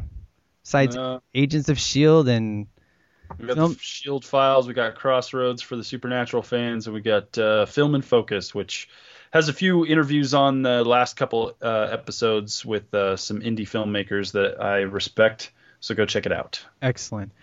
And uh, Jameson, we know where to find you, man. good times. Yeah, man, I'm over at Movie Mojo Monthly. Uh, we got a new episode up that the sound is awesome on, so check it out. Um, But the Yeah. content is solid. the, con- yeah, hopefully the content is better than the audio was on this one. It's it's pretty great. Um, and uh, I'll be on an upcoming STL, whether Mike knows it or not. So- Yeah, Puppet Master, baby. Can't sure, wait. why not? Ugh. Ugh. Hey, I've never I've never seen it. I have to do it. So Oh, don't. Uh, hmm. Good Yeah. luck, man. I know. I get to rewatch it for the first time in like 20 years. That could be great. and then we'll I'm, do. do, I'm currently doing a rewatch of the entire series Okay. Because I bought the because it's a sh- movies I watched when I was a kid. I had to get it at ten bucks. It had six of the movies on there. No, more than that. I think eight of the movies on there. And so I bought it, and me and a friend of mine have been going through them. I think we've gone through three of them. Oh my god, they're so terrible. Yeah. terrible. I, I I guess we'll see. Uh, and then of course we have Indiana Jones 2 we got to do in November. So Oh, I'm looking forward to that. that'll be good times. So That yeah. was a painful episode. What? What was wrong with Raiders, sir? you. What's How what? dare you? Hey man, I'm just being honest, man. Oh, I, I'm looking forward to two though, man. I think I- I'm gonna have so much more fun with that one just now that I got Raiders out of the way. So it'll be good. You I'm wanna- looking forward to it. I can't wait. Yeah, it'll be good. So if you want to write in, what's the email address, sir? Uh, CC Podcast, the number one at gmail.com. And what are we doing next month? We have no idea what we're doing next month. As But always, probably won't go three hours. exactly. I hope not. But uh, down. if you want to uh, join our Facebook group, the cha- the CCP Channel Surfers, that's where you know we put all that stuff. See what you guys want. Go to Facebook, type that in. There you go. Be part of the exclusive club, as we like to call it. And uh, Jason, it was awesome having you on, sir. Thank you so much You. for coming on, man. It was a blast. And Yeah, thanks for finally fitting it into your schedule. Yeah, right? all right, guys, I think that's a wrap. So you guys have a good one. We'll catch you next month. We'll give you guys, you know, Facebook posts, see what you guys want to do, and we'll catch you in November. So you guys have a good one. Take care. As soon as out.